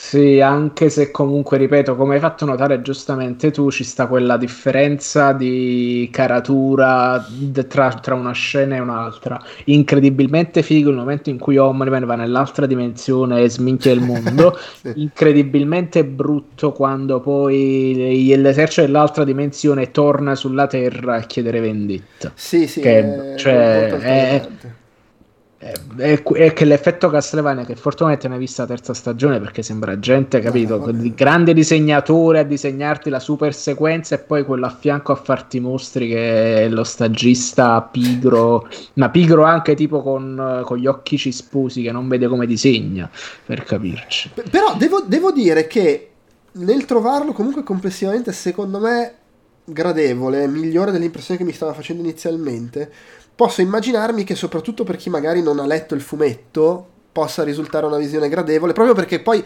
oltretutto mi sembra che stia comprimendo abbastanza rispetto al ritmo con cui si sviluppano gli eventi nel fumetto e quindi vuol dire che ti sbatte fin da subito svolte, colpi di scena, che comunque cioè, è un po' il discorso di- del trono di spade, certe cose se non le sai in anticipo ti lasciano abbastanza di sasso. Esatto, sì. Sì, è il rapporto se fosse la scala non è scala 1 a 1 ma è 1 a 5 quindi è così. E ho letto addirittura e mi sono tipo mezzo appiccicato con gente su internet come al solito quindi che, che gente che lo paragonava indegnamente a, Falcon e Winter, a Winter Soldier dicendo no questo è migliore perché è più così ma in realtà guarda tutte le cose fighe sono le cose fighe che stanno anche nella serie nella serie a fumetti è, è- è un paragone ingiusto accostare una serie animata ad una serie live action che hanno soldi e budget distribuiti in modo diverso. E, allora, sicuramente è una serie carina, sicuramente è una serie diversa, ma per me siamo anche al di sotto di The Boys, per capirci, anche della seconda stagione che non mi ha fatto proprio impazzire di The Boys. Per capirci, secondo me, anche come messa in scena della violenza, della caratterizzazione dei personaggi. Quindi, cioè, bene, ma non benissimo per me. No, poi magari il mio è anche un problema che non... Non lo so, ultimamente ho guardato... Guardo poco serie animate e quindi magari è anche un problema mio di affinità con... Cioè de- ci, ci devi stare se stai a guardare una serie animata che il, il doppiaggio e le scene di dialogo fra i personaggi risultino meno naturali rispetto a come possono essere in un film d'animazione come Raya o in una roba con degli attori e delle persone vere che si stanno parlando, che sono ovviamente meno legnose Sì. rispetto a due disegni fermi così che muovono la bocca. Eh, però... E poi detto bene, Raya stiamo parlando di uno stato dell'arte e l'animazione Eh, no, è chiaro, contemporanea. Eh, però, per esempio, già se eh, parliamo banalmente di animazione, già siamo molto meglio di quando Netflix invece vuole fare quelle serie tipo Castlevania, che le, che le serie praticamente animate mezzo normale, mezzo in CGI e si muovono a passo uno. Questo qua, diciamo, è un dignitosissimo uh, DC Extended Universe degli ultimi anni che si richiama a quell'animazione fine anni, no- fine anni 90, inizio anni 2000 che comunque te lo porta a casa. Ripeto, la condizione perfetta per guardarlo è la domenica mattina quando vi svegliate, mettete a fare sul caffè, sparatevi Invincible e sembra esattamente di essere tornati indietro di vent'anni. Tra l'altro è, è ottimo Però, mentre però fai colazione. però con i doppiatori bravi. Eh, ma è- Esatto. è, è ottimo mentre fai colazione perché a quel punto ti spieghi come mai parlano tutti così svogliati e che si sono appena svegliati. Eh, eh, come dice Vito, il doppiaggio USA sembra quello dei cartoni porno. Ma è que- cioè, sta cosa, tu lo guardi e sembra che tutti stanno leggendo l'elenco telefonico. Poi a un certo punto c'è Manzukas che sta facendo uno sketch del Saturday Night Live e qua e là c'è qualcuno che è natu- parla in maniera naturale, in maniera a quel punto incomprensibile, cioè diteglielo anche a lui di parlare in maniera, di leggere l'elenco telefonico. Cioè, Tra l'altro posso aprire una parentesi? mm. Anche Quali sono i cartoni porno doppiati in inglese? Nel senso che io guardo solo i cartoni porno, però parlano in giapponese. È, boh, è un sottobosco che non conoscevo. Vabbè, apriremo questa, questa interessante parentesi. Tra l'altro mi ero l'idea di far partire il apro, trailer. io intanto apro Pornhub. Bravo, apri Pornhub. Eh, vabbè, niente, dai. Se- secondo me abbiamo più o meno esaurito l'argomento. Io mi, mi chiedo sono otto Ecco. puntate la prima stagione, mi chiedo fino a che punto arriveranno. Cioè, secondo me, vabbè, adesso non voglio stare a fare spoiler per chi magari non ha letto il fumetto e si sta guardando la serie. Visto che non ne abbiamo fatti fino adesso, non cominciamo. Siamo non cominciamo bravi, sì. Sì, sì, sì, però, boh, non lo so, sono... Se, però se devo essere onesto, io già da quando erano usciti i primi trailer guardavo e non, non mi ispirava molto al di là dei doppiatori scelti e, e poi lo guardo eppure i doppiatori non mi convincono e che cazzo.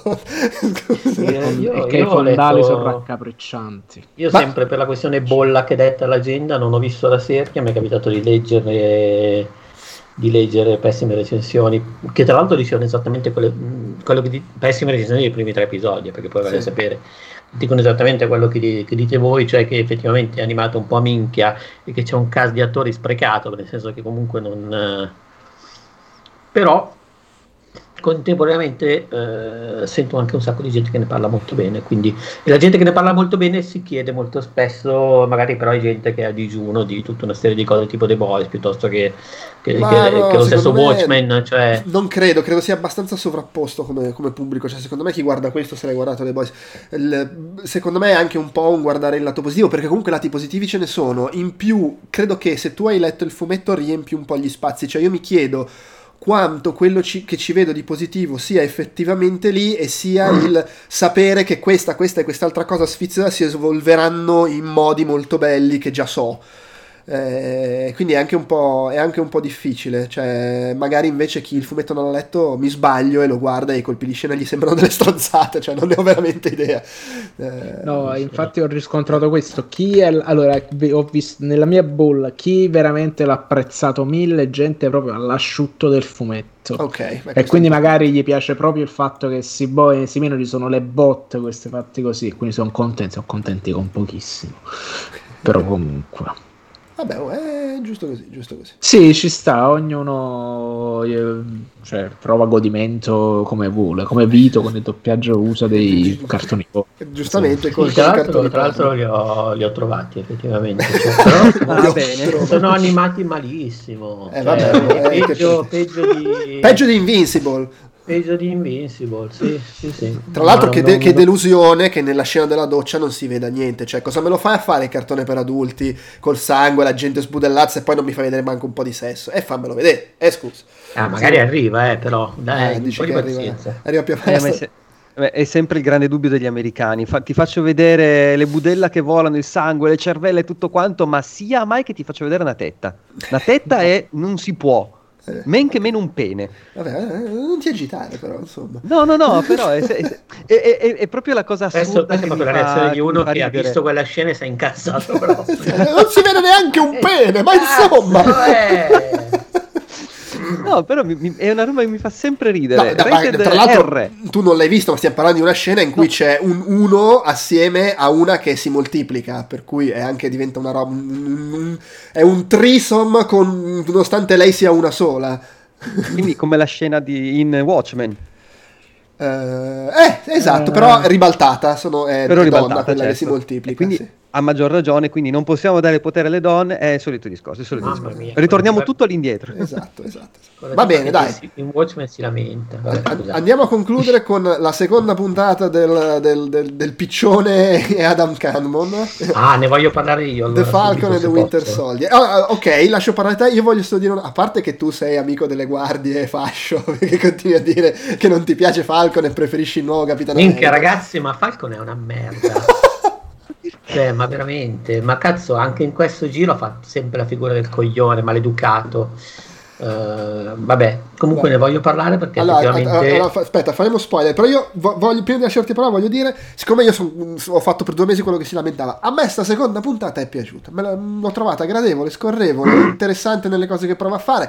Ovviamente molto di grana grossa in come met- inserisce i grandi temi, però secondo me comunque in maniera azzeccata per il tipo di prodotto che vuole essere. Prego. Allora, secondo, se- secondo me è piaciuta anche a me, lo ammetto. Tra l'altro, questa cosa che comunque c'è un'alternanza in cui scene d'azione fatte molto bene, perché a me sono piaciute, le ho trovate ben fatte, quelle poi eh, dell'inseguimento sembravano, cioè comunque scene d'azione comunque in cui ci hanno creduto. mescolate a un sacco di pipponi che nei film Marvel normalmente occupano 5 minuti, qui ne occupano 20. eh, perché comunque è un po' quella roba lì, però mi è piaciuto, mi piace. Mi, mi sta gasando, mi sta intrigando anche la cosa. Poi c'è bello che ci mettono sempre i cliffhanger. Per cui non lo so, devo, devo dire che l'ho trovata positiva la mia considerazione, come sempre, è sul fatto che veramente, allora, io capisco eh, Bucky che ha il passato che ha, è un po' più legato a Capitan America, sono veri amici, eh, non vuole che un altro prenda lo scudo, poi è uno col caratteraccio, uno che insomma ha pure qualche problemuccio a livello psicologico. Insomma, io posso capire che eh, Bucky sia un po' più riluttante, un po' più maleducato verso certe persone ma Falcon che fa lo spocchioso con il vero Capitano America, che adesso è quello nuovo, eh, mm. è, è, veramente incredibile. Beh, però attenzione, lui, lui, ci stava, lui, lui, gli stava in realtà dando retta e quando Capitano America gli, gli, lo, lo, chiama sidekick, lo chiama spalla, che dice vabbè ma fanculo allora, che si alza e se ne va. Per quando sono lì sulla jeep che se ne va Bucky e lui resta lì ad ascoltarli, sta dicendo no ma mi piacerebbe lavorare assieme, e poi fa mi piacerebbe lavorare con le due spalle di Capitano America e lì Falcon dice eh no, questa cosa non la dovevi dire. Eh no, cosa? Sì, poi cioè, questa cosa non la devi dire, sei, sei stato raccattato per strada, sei apparso a malapena in due film, sei scomparso cinque anni, torni manco ti danno il prestito in banca, ma che cazzo vuoi? No, infatti, cioè, siamo, cioè, adesso parliamoci chiaro, l'altro, l'attuale Capitano America eh, ha una carriera militare di tutto rispetto.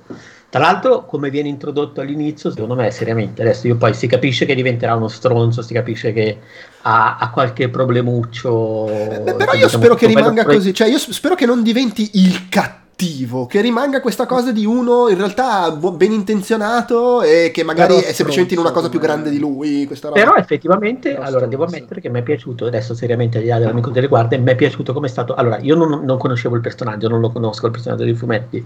Quello che so in qualche modo è quello di cui mi avete parlato, le ipotesi fatte nello scorso, nella scorsa puntata del podcast, quindi in qualche modo mi aspettavo di vedere un personaggio, non dico un... Uh, come si dice, un uh, patriota, però un personaggio diciamo un po', un po'... In realtà ho trovato interessante il modo in cui viene introdotto, perché ad esempio nel momento in cui ti fanno vedere la parte nello spogliatoio è un momento molto umano, cioè effettivamente è una persona di cui ti dicono che ha dei rapporti con delle persone, che ha in qualche modo non è un, uh, un dissociato, non è una persona uh, incapace, diciamo così, apparentemente di gestire i rapporti, è una persona di cui in un momento, con poche scene, ti danno un passato, ti danno comunque un background.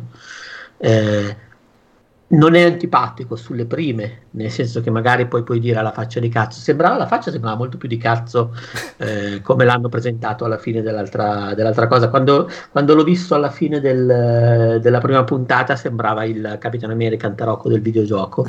e, mentre invece, per come lo hanno introdotto qua, sembra effettivamente, ed non è una cosa scontata in una roba Marvel, un personaggio mh, mm, non bidimensionale.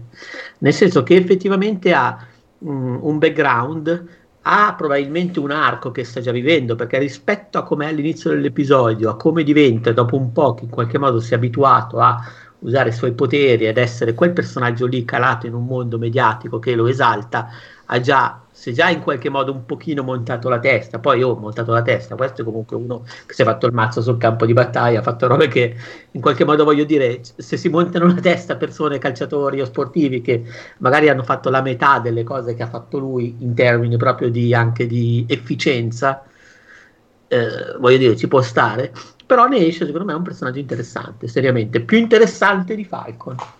Beh, ma secondo me la, la, cosa buona è che appunto non ce l'hanno introdotto come uno stronzo. In realtà anche in questa puntata, quando diventa un po' antipatico, è comunque nel contesto di un battibeccare con questi qua che gli stanno rompendo le palle. Cioè, non è che è, è, è, gratuito il suo diventare un po', un po ruvido no, nelle risposte. Sta, è, è, figlio di quello che stanno dicendo. Ha fatto un certo percorso. Sì, sì, bravo ma, magari a ma al di là del percorso, lui comunque è lì che magari in maniera inopportuna su, su alcune cose, eh, esatta, cioè tutti lì sono inopportuni e ben intenzionati. Eh, mi sembra abbastanza gestita in maniera umana e come dici tu tridimensionale la cosa. Io quello che spero che non gli succeda, e come dice anche Scalda, che eh, è, è, facile che ci resti secco. Eh, a me non dispiacerebbe se il suo destino fosse... perché è palesemente, ehm, infil- per quanto possa essere l'eroe di guerra, è infilato in una situazione più grande di lui perché si trova a combattere con gente con i superpoteri e lui non ce li ha.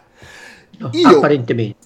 Beh, no, cioè, sì, lo si vede anche o lì. per che, ora. Eh, quello che spero che non succeda, eh, cioè, nel senso, a me andrebbe, magari poi non succede esattamente questo, a me andrebbe bene che finisce che ci resta secco nella, sai, nella classica situazione in cui eroicamente cerca di fermare questi e questi lo, saccagnano e, fin- e lo mandano sarebbe bello, sarebbe molto più poetico del fatto che magari in qualche modo diventa un cattivo. Esatto, cioè, io spero. Sarebbe che... più bello che, che, che restasse in una situazione di chiaroscuro, cioè in cui però alla fine anche una persona che ha tra virgolette, dei difetti, dei, così che però non è uno stronzo, eh, diventa un motivo per... Eh, ma, per ma, ma, dico questo perché mi ricordo, spero che il suo percorso non sia quello che ha invece il, il tipo di WandaVision eh, il, il, capo dello Sword, dello Sword, che all'inizio che sembra una persona con le sue contraddizioni, ma comunque uno amichevole che sta cercando di fare la cosa giusta e che ha anche le difficoltà del muoversi all'interno di una struttura governativa con obiettivi, eccetera. E ora della fine era quello che sparava col mitra sui bambini.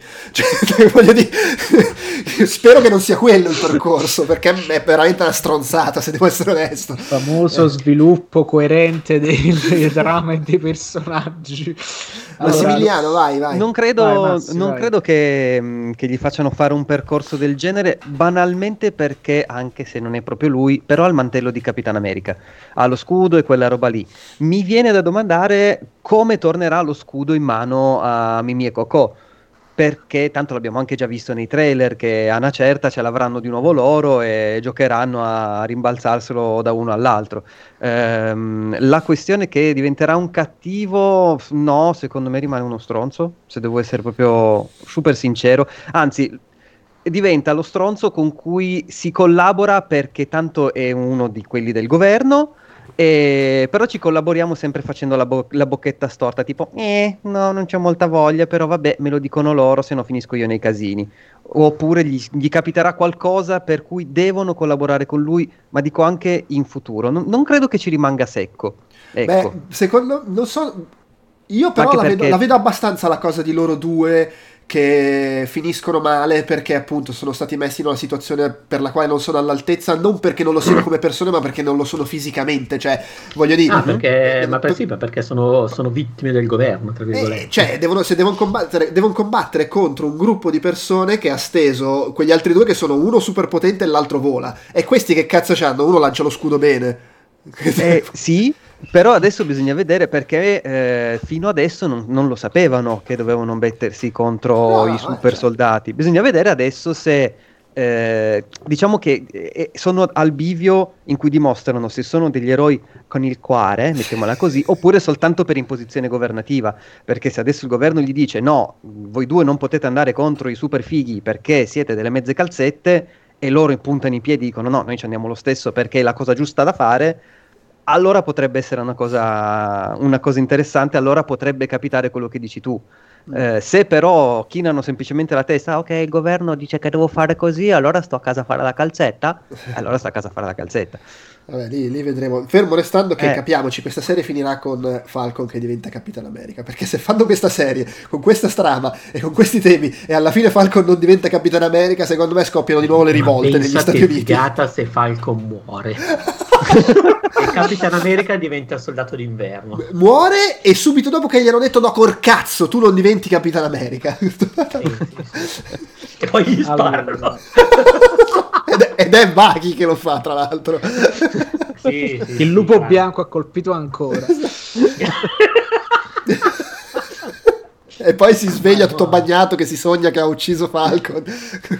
E va praticamente pensa, a pescare i gamberetti con la sorella di Falcon morto per vendicarsi per redimersi da questa cosa è vero, è vero, è vero. Tra l'altro, bello che nel, nel Falcon di dov'è? Della Louisiana, o sbaglio? Sì, della Louisiana. Sì, comunque sembrano tutti. Sembra tutto. È la versione stereotipata della Louisiana in stile Forrest Gump. eh, vabbè, quello. Però ecco, per esempio, tutta quella parte, allora c'è il, il Capitan America di colore di cui non si era mai parlato, vanno nel quartiere, la polizia li ferma e va lì eh, appanicata perché c'è un nero che sta litigando con un bianco.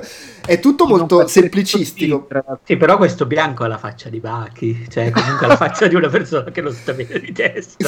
Quindi voglio dire, capisco bella Beh, ma è bianco, cioè, ragazzi, il, vedi, e lì e sono gli stessi discorsi di quando si parlava di Get Out. Secondo me noi abbiamo un po' un limite di percezione perché anche la, ne, ne, ne, chiacchieravamo sui social, non mi ricordo con chi l'altro giorno. La scena della banca, mi sembra di averlo anche detto la volta scorsa. Cioè, la scena della banca per me è una roba normalissima. Cioè, lì è inquadrata come una scena che mostra il razzismo sistemico. Ma dal mio punto di vista è una scena che mostra come funziona in banca. Cioè, se io vado in banca a Milano, mi trattano così perché, siccome ho bisogno di quei soldi, sono uno a cui quei soldi non li danno. È che in America tratterebbe pure peggio. Eh, cioè, Però il fatto è che in America tendenzialmente il classismo e il razzismo corrispondono. Magari in Europa è un po' meno netto, o comunque abbiamo il razzismo nei confronti in, di tutti. In Europa trattano tu- in banca trattano tutti. Esatto, ma perché in Europa non, non serve che sei di colore della pelle diversa, basta che sei albanese per, per essere trattato male. Cioè, non è che... Allora, sì, basta pure che, che, sei italiano. Esatto, basta, basta che, che, sei italiano della, di un'altra regione. Esatto, eh, se, se, se, sei meridionale al nord o se sei un po' eh, al sud non te lo danno. Esatto. No, ma soprattutto in America, se avessero iniziato ad applicare questa legge, questa, questa, politica di iniziare a negare i prestiti alla gente, non avremmo avuto tutto quel casino nel 2008 praticamente. Quindi forse era meglio legarli prima i prestiti che infatti, poi negarli infatti, infatti, quella che si eh. vede è una scena di, di, di, di buona, buona, gestione bancaria. Esatto. Fate così. le garanzie, questo non ha lavorato. Ragazzi, vogliamo finire come nel 2009? Eh? Ecco, no. Tac, via, lavorare. Lavorare. Altro che sparire. Però, però, blip, eh. però in, in, realtà quelle scene c'è anche il fatto del poliziotto che sa chi è Falcon ma non lo riconosce perché non ha la mascherina e le ali e quindi è un nero. Non lo riconosce, non lo riconosce perché? Perché si assomigliano un po' tutti. Es- ma no, ma è, è, chiaramente quello il senso della scena. Eh, secondo esatto. me sono, ah, sono scene azzeccate. Sì. E... Sì, sì, sì, ma la, tutta la parte nel quartiere Black è proprio figa. E poi penso sì. che sia una forza. Cioè, uh, il, il, Superman, eh, il Superman, il Capitano America nero che si chiama Isaiah, ah, Isaiah, sì. Isaiah è veramente figo. E, e, praticamente fa parte di una delle tipo graphic novel più politicizzate della Marvel dei primi anni 2000 ed è tutto quanto un personaggio ver- veramente veramente figo. Ora sta come lo riportano però generalmente uno che gli esperimenti di Capitano America prima di farle sul tipo Wasp uh, ha preso dalla strada li facevano praticamente sui neri perché del resto ricordiamoci che il professore del, del CEO del super soldato era comunque uno scienziato nazista per certi versi. Eh, quindi mh, mm, ecco e quello è veramente figa. Se lo sviluppano bene, è un personaggio super figo. È quello che dovrebbe tipo scatenare in uh, Falcon tutta questa, questa, vo- questa, voglia di rivalsa, di riprendersi lo scudo perché ha le motivazioni che gliele spiega lui. Gli impara a campare praticamente. Ma perché Poi... pensi che tornerà come personaggio? Sì, altrimenti non lo mettevano proprio. Perché è un personaggio mm. che nell'economia della Marvel è troppo importante, veramente eh, importante. Però se l'hanno presentato già belle che anziano, no, no ma mandato... tornerà a fare la stessa cosa che ha fatto qua, cioè ad essere il personaggio sì, esatto. anziano che ha cose da dire, da fare, senza escludere che poi magari il figlio diventi qualcuno Beh, il, escludere che, da quello che, che magari detto... sto qua va anche a ammazzare perché ogni caso è forte fisicamente pure sì, esatto sì. Eh, perché praticamente ha gli stessi poteri di Capitan America ed è, ed è attualmente più giovane di Steve Rogers Ma ragazzi, posso sapere una cosa? Io mi sono perso via. Steve Rogers eh, da, è, da, è, vivo da qualche parte in questo sì, presente? Non, so, non lo da qualche parte. Non, sappiamo non che fine abbia però... fatto. Sono ok, è come, è come, diciamo il mito del dio che cammina sulla terra in falso Praticamente. Sono sì, 5-6 allora, mesi dopo I la casi sono game, due. Tendenzialmente. I casi sono due. O è morto perché comunque sono passati 5 mesi, aveva una certa età, la vescica cede, la meno... l'andropausa, cioè, si sa che la coloscopia deve fare. O, Poi aveva o è tornato anni, eh. a seconda delle teorie di chi ha scritto il film, chi ha diretto il film in un'altra dimensione, non si è capito un cazzo di come funzionavano i viaggi temporali. Eh? Oppure è a casa che rosica durissimo, e dici, ma come? Cioè io mi sono fatto tutto sto sbattimento di riportare lo scudo e tu coglione lo dai a- a- al governo pensando che lo tengano in un museo, ma porca puttana, ma sarai Ma scemo. io, ma, io, ma- ma io spero che emerga a un certo punto, si riveli e proprio in tv vada lì dal nuovo Capitano America e dica tu sei il mio vero erede. Una cosa ti stimo molto, sei il mio vero erede. Ma pe- pensa alla Eh, la lo scena con, lo- con loro due che vengono massacrati e arrivano i due Capitan America vecchi in costume City a risolvere la situazione. E poi però vanno comunque da quello bianco e tu sei comunque il nostro vero erede. Eh, però è morto. Non Falcon, non Falcon. Eh, dice in chat Yamjaka una cosa che in realtà avevi ipotizzato tu Andrea se, mi- se non sbaglio anche ovvero che alla fine della serie potrebbe essere che Capitan America è condiviso cioè lato pubblico un po' la Black Clansman il lato pubblico è Falcon e quando c'è da fare le telefonate chiama Bucky Eh, forse una, una situazione del genere eh, Bucky fa più le missioni sotto copertura eh, lato oscuro e, e Falcon è la figura pubblica, quello, a cui fanno, quello che mandano allo stadio a fare gli eventi co- co- con le a fare cheerleader. figure di merda perché è antipaticissimo. Può essere, però non lo so, secondo Eh, me fanno- invece sarà abbastanza una situ- cioè, vabbè, eh, posso sbagliare, però io me lo vedo proprio come una situazione netta con eh, Falcon che diventa Capitan America e Bucky che continua ad andare in analisi. Baghi continua a fare. Baghi, la spalla, davvero però. Ho trovato un po', sapete cosa? Un po' forzati alcuni passaggi. Cioè, veramente ci sono tutti i pregi e i difetti dell'MCU in questa scrittura. Nel senso, sì, grandi temi un po' trattati col pennarellone, un po' di cose che succedono a. Tipo, ci sono questi super soldati che stanno scappando su questi camion, tu ti fermi a salvare uno che è caduto dal camion dopo che questo si è lanciato da un elicottero. Cioè, come fai? Al- altra cosa, mentre si stanno sparando sul camion, i proiettili gli balzano addosso, però nella scena dell'aeroporto, quando quello là sta là a fermarli, viene crivellato di colpi in maniera barbara, muore come uno stronzo invece di rimbalzare i proiettili. Quindi... Mm. Vabbè, però ma se, se vai a vedere queste piccolezze, tra No, virgolette, aspetta, queste qua sono più tutto. delle solite piccolezze. Perché qua, è, capito, ci stanno dei... Cioè, io l'ho, l'ho letta proprio come una forte discontinuità interna. Comunque in una puntata che già mi è piaciuta di più rispetto alla prima perché è un po' Sì. più compressa e un po' meno pesante. Però, allora, è chiaro che alla fine dei conti si scoprirà che quelli che stanno scappando, i super soldati, non sono veramente delle merde, ma sono alla fine dei bravi ragazzi che eccetera eccetera. L'unica merda Falcon. Ecco.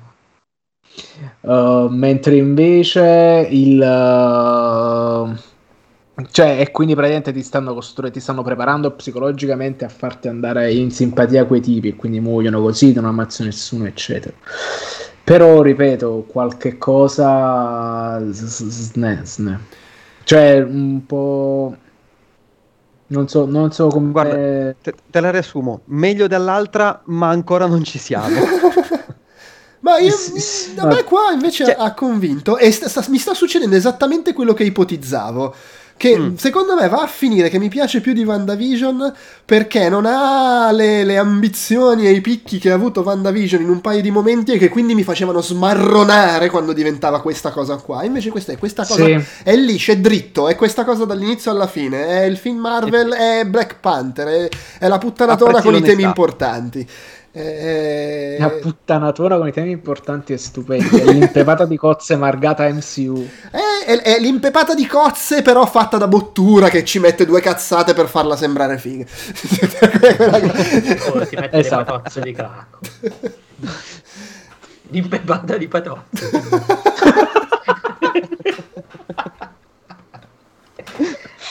eh, cari miei, cari miei. Massimiliano No, stavi comunque- dicendo, stavi dicendo qualcosa. Comunque c'è anche il No, momento no. boomer quando gli dice solo per il fatto che hai 110 anni non puoi venirmi a dire cosa fare. No, non stavo ni- dicendo niente di, di- di particolare. Sì, mi ha convinto di più. eh, sai, cos- sai cos'è? WandaVision sarà anche per come era fatta, perché cercava di fare qualcosa di nuovo. eh, me la guardavo anche due volte. Senza troppi problemi. meno, ma non è solo per quello, sai, non- non- cioè, tanto la metto mentre faccio altro, mentre che cacchio ne so, compilo un modulo, gioco a Elite, non è, non è quello. Scusa, ma che vita, che vita fantastica che hai vissuto. Grazie. Passo le giornate a Modulo- compilare moduli mentre riguardo 40, WandaVision. 730 Sono le cose che ho fatto nell'ultima sottofondo, settimana, cioè, sono replica insomma. di WandaVision di sottofondo. Eh, ma no, questa qua me la metto, me la metto facendo queste cose. Non mi, viene, non mi viene voglia di metterla una seconda volta, è solo che finisco di parlarne con voi e la cancello totalmente dalla memoria. Cioè l'altra, la, la prima puntata ricordo che ho- l'ho vista, l'ho dovuta rivedere la mattina prima di registrare perché non mi ricordavo una Perché dovevi compilare un modulo. per ricordarmela peraltro, il modulo era per, Quanti, per la anni memorizzazione. hai? Quanti anni hai se posso? Io? Mi- 37. No, vedrai che fa- cioè, adesso io ormai a 42, 43, non, non mi ricordo manco più quanti ne ho. Cioè, figurati, io inizio scorsese, eh, cioè, dopo che ne ho parlato mi dimentico tutto, quindi tranquillo, è proprio eh, normale, soprattutto quando tra un po' i moduli che dovrai compilare sono quelli per eh, eh, l'ospedale, per la pensione. per la coloscopia, stavamo dicendo prima. Pensione, cos'è? Non... Vabbè. In realtà questi podcast sono una specie di diapositive di memento di Peduzzi dove vediamo queste cose, cosa pensavo di queste cose che ho visto, vediamo un po'. Se li tatua, si tatua i podcast. Beh, ma ragazzi, settimana scorsa non mi ricordavo da un giorno con l'altro che avevamo parlato delle stesse cose. Cioè, Ma questa stessa cosa era lo Snyder Cut, quindi tutto a. Sì, sì, sì. E poi perché effettivamente devo ammettere, devo ammettere che avevo utilizzato delle sostanze.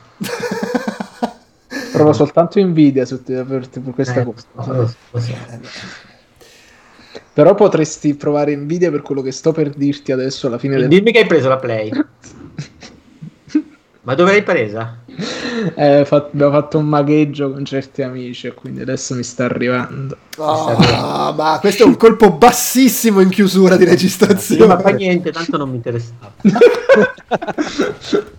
Non so, volevo dirglielo in maniera quando era comunque con amici, tutta una giornata davanti. Non volevo dargli queste brutte No, notizie vero, magari tipo come quando si lasciano con le dita e lo vedi su Instagram. scommetto Però- che c'è di mezzo fantoni, vero? Eh, Però lo volevi comunque in registrazione, non Esatto. fuori onda, perché così rimane lonta. Adesso a Pe- Esatto. Peduzzi fonderà gli spezzabandiera, basta con questi confini, la, la PlayStation per tutti.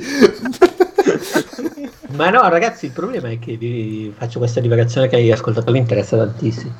Ho questi buono- buoni di Amazon che la meno da mesi e ho scoperto che adesso le PlayStation si trovano sugli Amazon delle altre nazioni, anche quello inglese, quello francese, ma non posso fare i miei cazzo di buoni. Sono confin- devo aspettare che arrivino quegli stronzi di Amazon Italia. Ma l'altro, scusate, mi è venuta in mente una cosa prima di chiudere. Nella prima puntata, quando spiegano le motivazioni degli spezzabandiere, dicono vogliono un mondo senza confini e dice. Insomma, puoi vedere come a un sacco di gente può piacere sta cosa. Beh, sì, cioè, non è che vogliono ammazzare tutti, vogliono un mondo senza confini. Non mi sembra manco una buttata. Quello che mi chiedo è: vogliono tornare a com'era prima che ritornassero le persone scomparse? Cioè, è di preciso come ci vorrebbero tornare. Vogliono fare un Ma io genocidio. ho interpretato anche una parte, un dialogo in cui dicevano tipo il governo si sta occupando, stanno tutti di fronte a quelli che sono scomparsi, hanno i stronzi che sono arrivati non tirano più un cazzo. Cioè, quindi in realtà ci ho visto anche una, in realtà una divisione. Ok, cioè quindi. Io lo sai. Mm. Vai, vai, vai.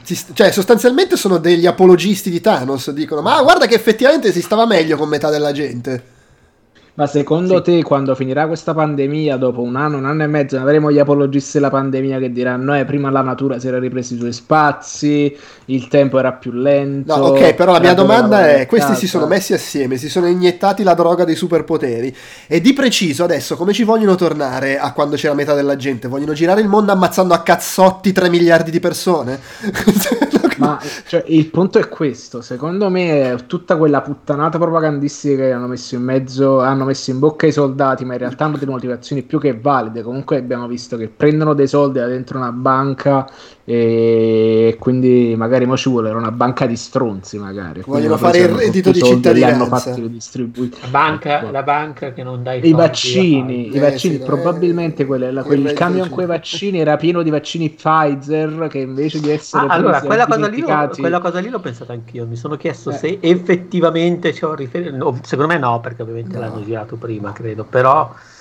Eh, No, ma poi credo che abbia detto esplicitamente Kevin Beige che non vuole fare cose che mostrino la, la- la- la pandemia. Eh, anche perché in pure- fondo loro- la loro pandemia è il blip. Sì. Esatto. Sì, io capisco però in generale questa cosa che il cinema ormai anche nei film che sono usciti di recente non ci siano riferimenti alla pandemia, se non in film che parlano della pandemia, a me fa un po' girare il cazzo. Eh, vabbè, ma se non sono ambientati in quel momento... eh, Mi chiedo fino a quando andrà avanti questa cosa. Boh, ormai, ormai vedo pandemia ovunque. Sai, se fra quattro anni siamo ancora con le mascherine, secocondo me a quel punto i film E, nel ci- e al cinema però non se ne parla, cioè al cinema non, cioè, non puoi fare un film che non sia sulla pandemia, eh, oppure se è un film normale, non so, una rom-com, non mettono le mascherine, cioè capisci?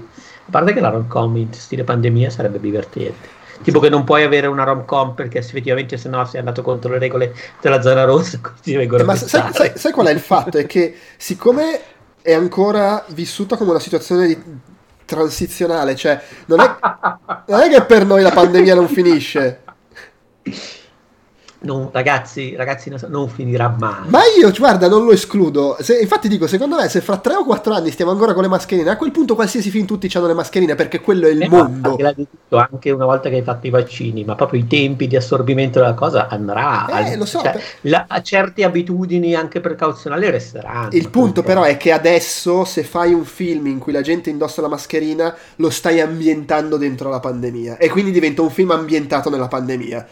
Ho capito. De- perché non è ancora eh, non è, accett- non è la situazione normale del mondo, è questa cosa che dobbiamo superare.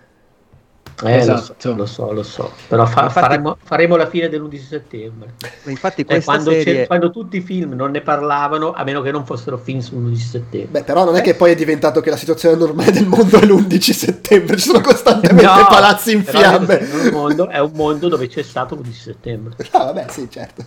È anche, anche- è anche una cosa più. Eh, ma di nuovo, se, se la pandemia c'è Ma- stata, perché ambientare un film Eh, durante la pandemia non dura, dura il giorno di un attacco e i mesi di cose- qualche mese di conseguenza Sì, in no, termini vabbè, di sì, tensione eh, sociale. È che mi sembra Eh, ma vedi, improbabile questa- che, che ti facciano vedere Hulk con la mascherina. Nel senso. E allora sarò se io la, sono, se la sono sfangata perché tanto qua siamo nel 2023. È vero, è ambientata dopo. Figa, È ambientata se è futuro. nel 2023 c'è la mascherina, la gente gli girano veramente i coglioni a quel punto. Eh, capisci? Sì. Vabbè, va detto che in realtà ecco, il settore più ricettivo, come sempre, è stato quello del porno, perché adesso nei porno tantissime scene vengono girate con la mascherina, Esatto. anche solo prima Ma del... C'è, c'è anche un'altra cosa. Se, nel senso, la pandemia è esplosa quando metà della popolazione mondiale era sparita, magari non sarebbe esplosa. Vedi un altro punto a favore di Thanos. Se fossimo stati metà della gente, non esplodeva la pandemia perché non andavano tutti al mercato e, con i pipistrelli. co- la gente non tornava dalle vacanze in Cina. e- vedi, vedi, vedi, Thanos ci avrebbe salvati dalla pandemia. Ma Thanos, ragazzi, vabbè, siamo ancora, a discutere, Thanos ha sempre avuto ragione. Mi pare che lo, lo avessimo già detto all'epoca, eh. Sì, sì. Sì, cioè Thanos è una Greta Thunberg con i poteri, quindi alla in fin dei Esatto. di- Esatto. Cioè, se non fossero sparite le persone, cioè gli amici dei vendicatori, ma solo gente che non conoscevano, Basta. si sarebbero arresi. Non avrebbero. inve- ah, vabbè, inventiamo la macchina del tempo per salvare che è Falcon. e tutti che scoppiamo per Pensa, spariva tutta gente sconosciuta e Falcon. Thor. Spari- se tipo sparivano 3 milioni di persone in Cina e Falcon. E tutti dicevano, boh, eh, abbiamo fallito, è Capitan America. No, però ragazzi, cioè Falcon e Bucky no, Cap, fatene una ragione, Falcon è andato. Ma che cosa fai con dai? Scusami. Ah, ma tieni qua occhio di falco che pure se non fa fare una mazza fa più bella figura. Va bene, dai. Almeno tieni famiglia. Direi che, che abbiamo concluso. Ci risentiamo la prossima settimana per parlare di Zemo. Perché io voglio proprio. Sto Daniel Brühl che ha- ha per due mesi ha fatto interviste in cui diceva: Finalmente posso indossare l'iconico passamontagna viola. Io mi chiedo, ma tu. È già stato detto che è tipo il miglior dialogo con Zemo di tutta la storia del cinema. Tra Batman e Zemo, peraltro. Chi ce l'ha però? Scusa, Baki? Tu mi hai fatto ammazzare. Quello... Esatto. Allora, io voglio una scena in cui Zemo prova 4 o 5 volte a dire la parola magica per far impazzire Baki e, e- e non funziona. Tipo Qual è che è comiche. la parola magica? Eh, non mi ricordo cos'è che era. Eh no, c'era tutta una combinazione di parole in... Ah, credo fosse eh, Antani, una cosa del genere, scappellamento a Mm, destra, sì, esatto. una roba del genere. Eh, sare- sare- Ma secondo voi succederà questa cosa? Ci sarà eh, o una scena in cui gli dice la parola e lo fa sclerare, o una scena, una gag in cui lui ci prova e non funziona? Eh, io ho paura nella gag. Ok. Cioè, c'ho proprio paura. speri che faccia macello. Secondo me la- cioè, sarà una delle prime cose che... No, forse la gag con Baki che poi diventa tutto serio. Oh, ma sono stato in Wakanda, mi hanno rilavato il cervello, adesso è pulito Allora, secondo me fanno co- la scena è così: vanno a parlargli. Zemo Mm. prova a dire la parola, però cioè, si vede che non ci crede neanche lui. La butta lì e fa anche il sorrisino sarcastico. eh, eh. e Baki, però, coglie l'occasione, fa finta di essere sotto controllo e ammazza di botte Falcon. Così. Una centro E poi dice, fortissimo "No, col braccio di, di vibranio vedendo." qua, dritta. E beh, gli tira un cazzotto fortissimo e dice vola su sto cazzo. E finisce così la puntata. Esattamente così. Va bene.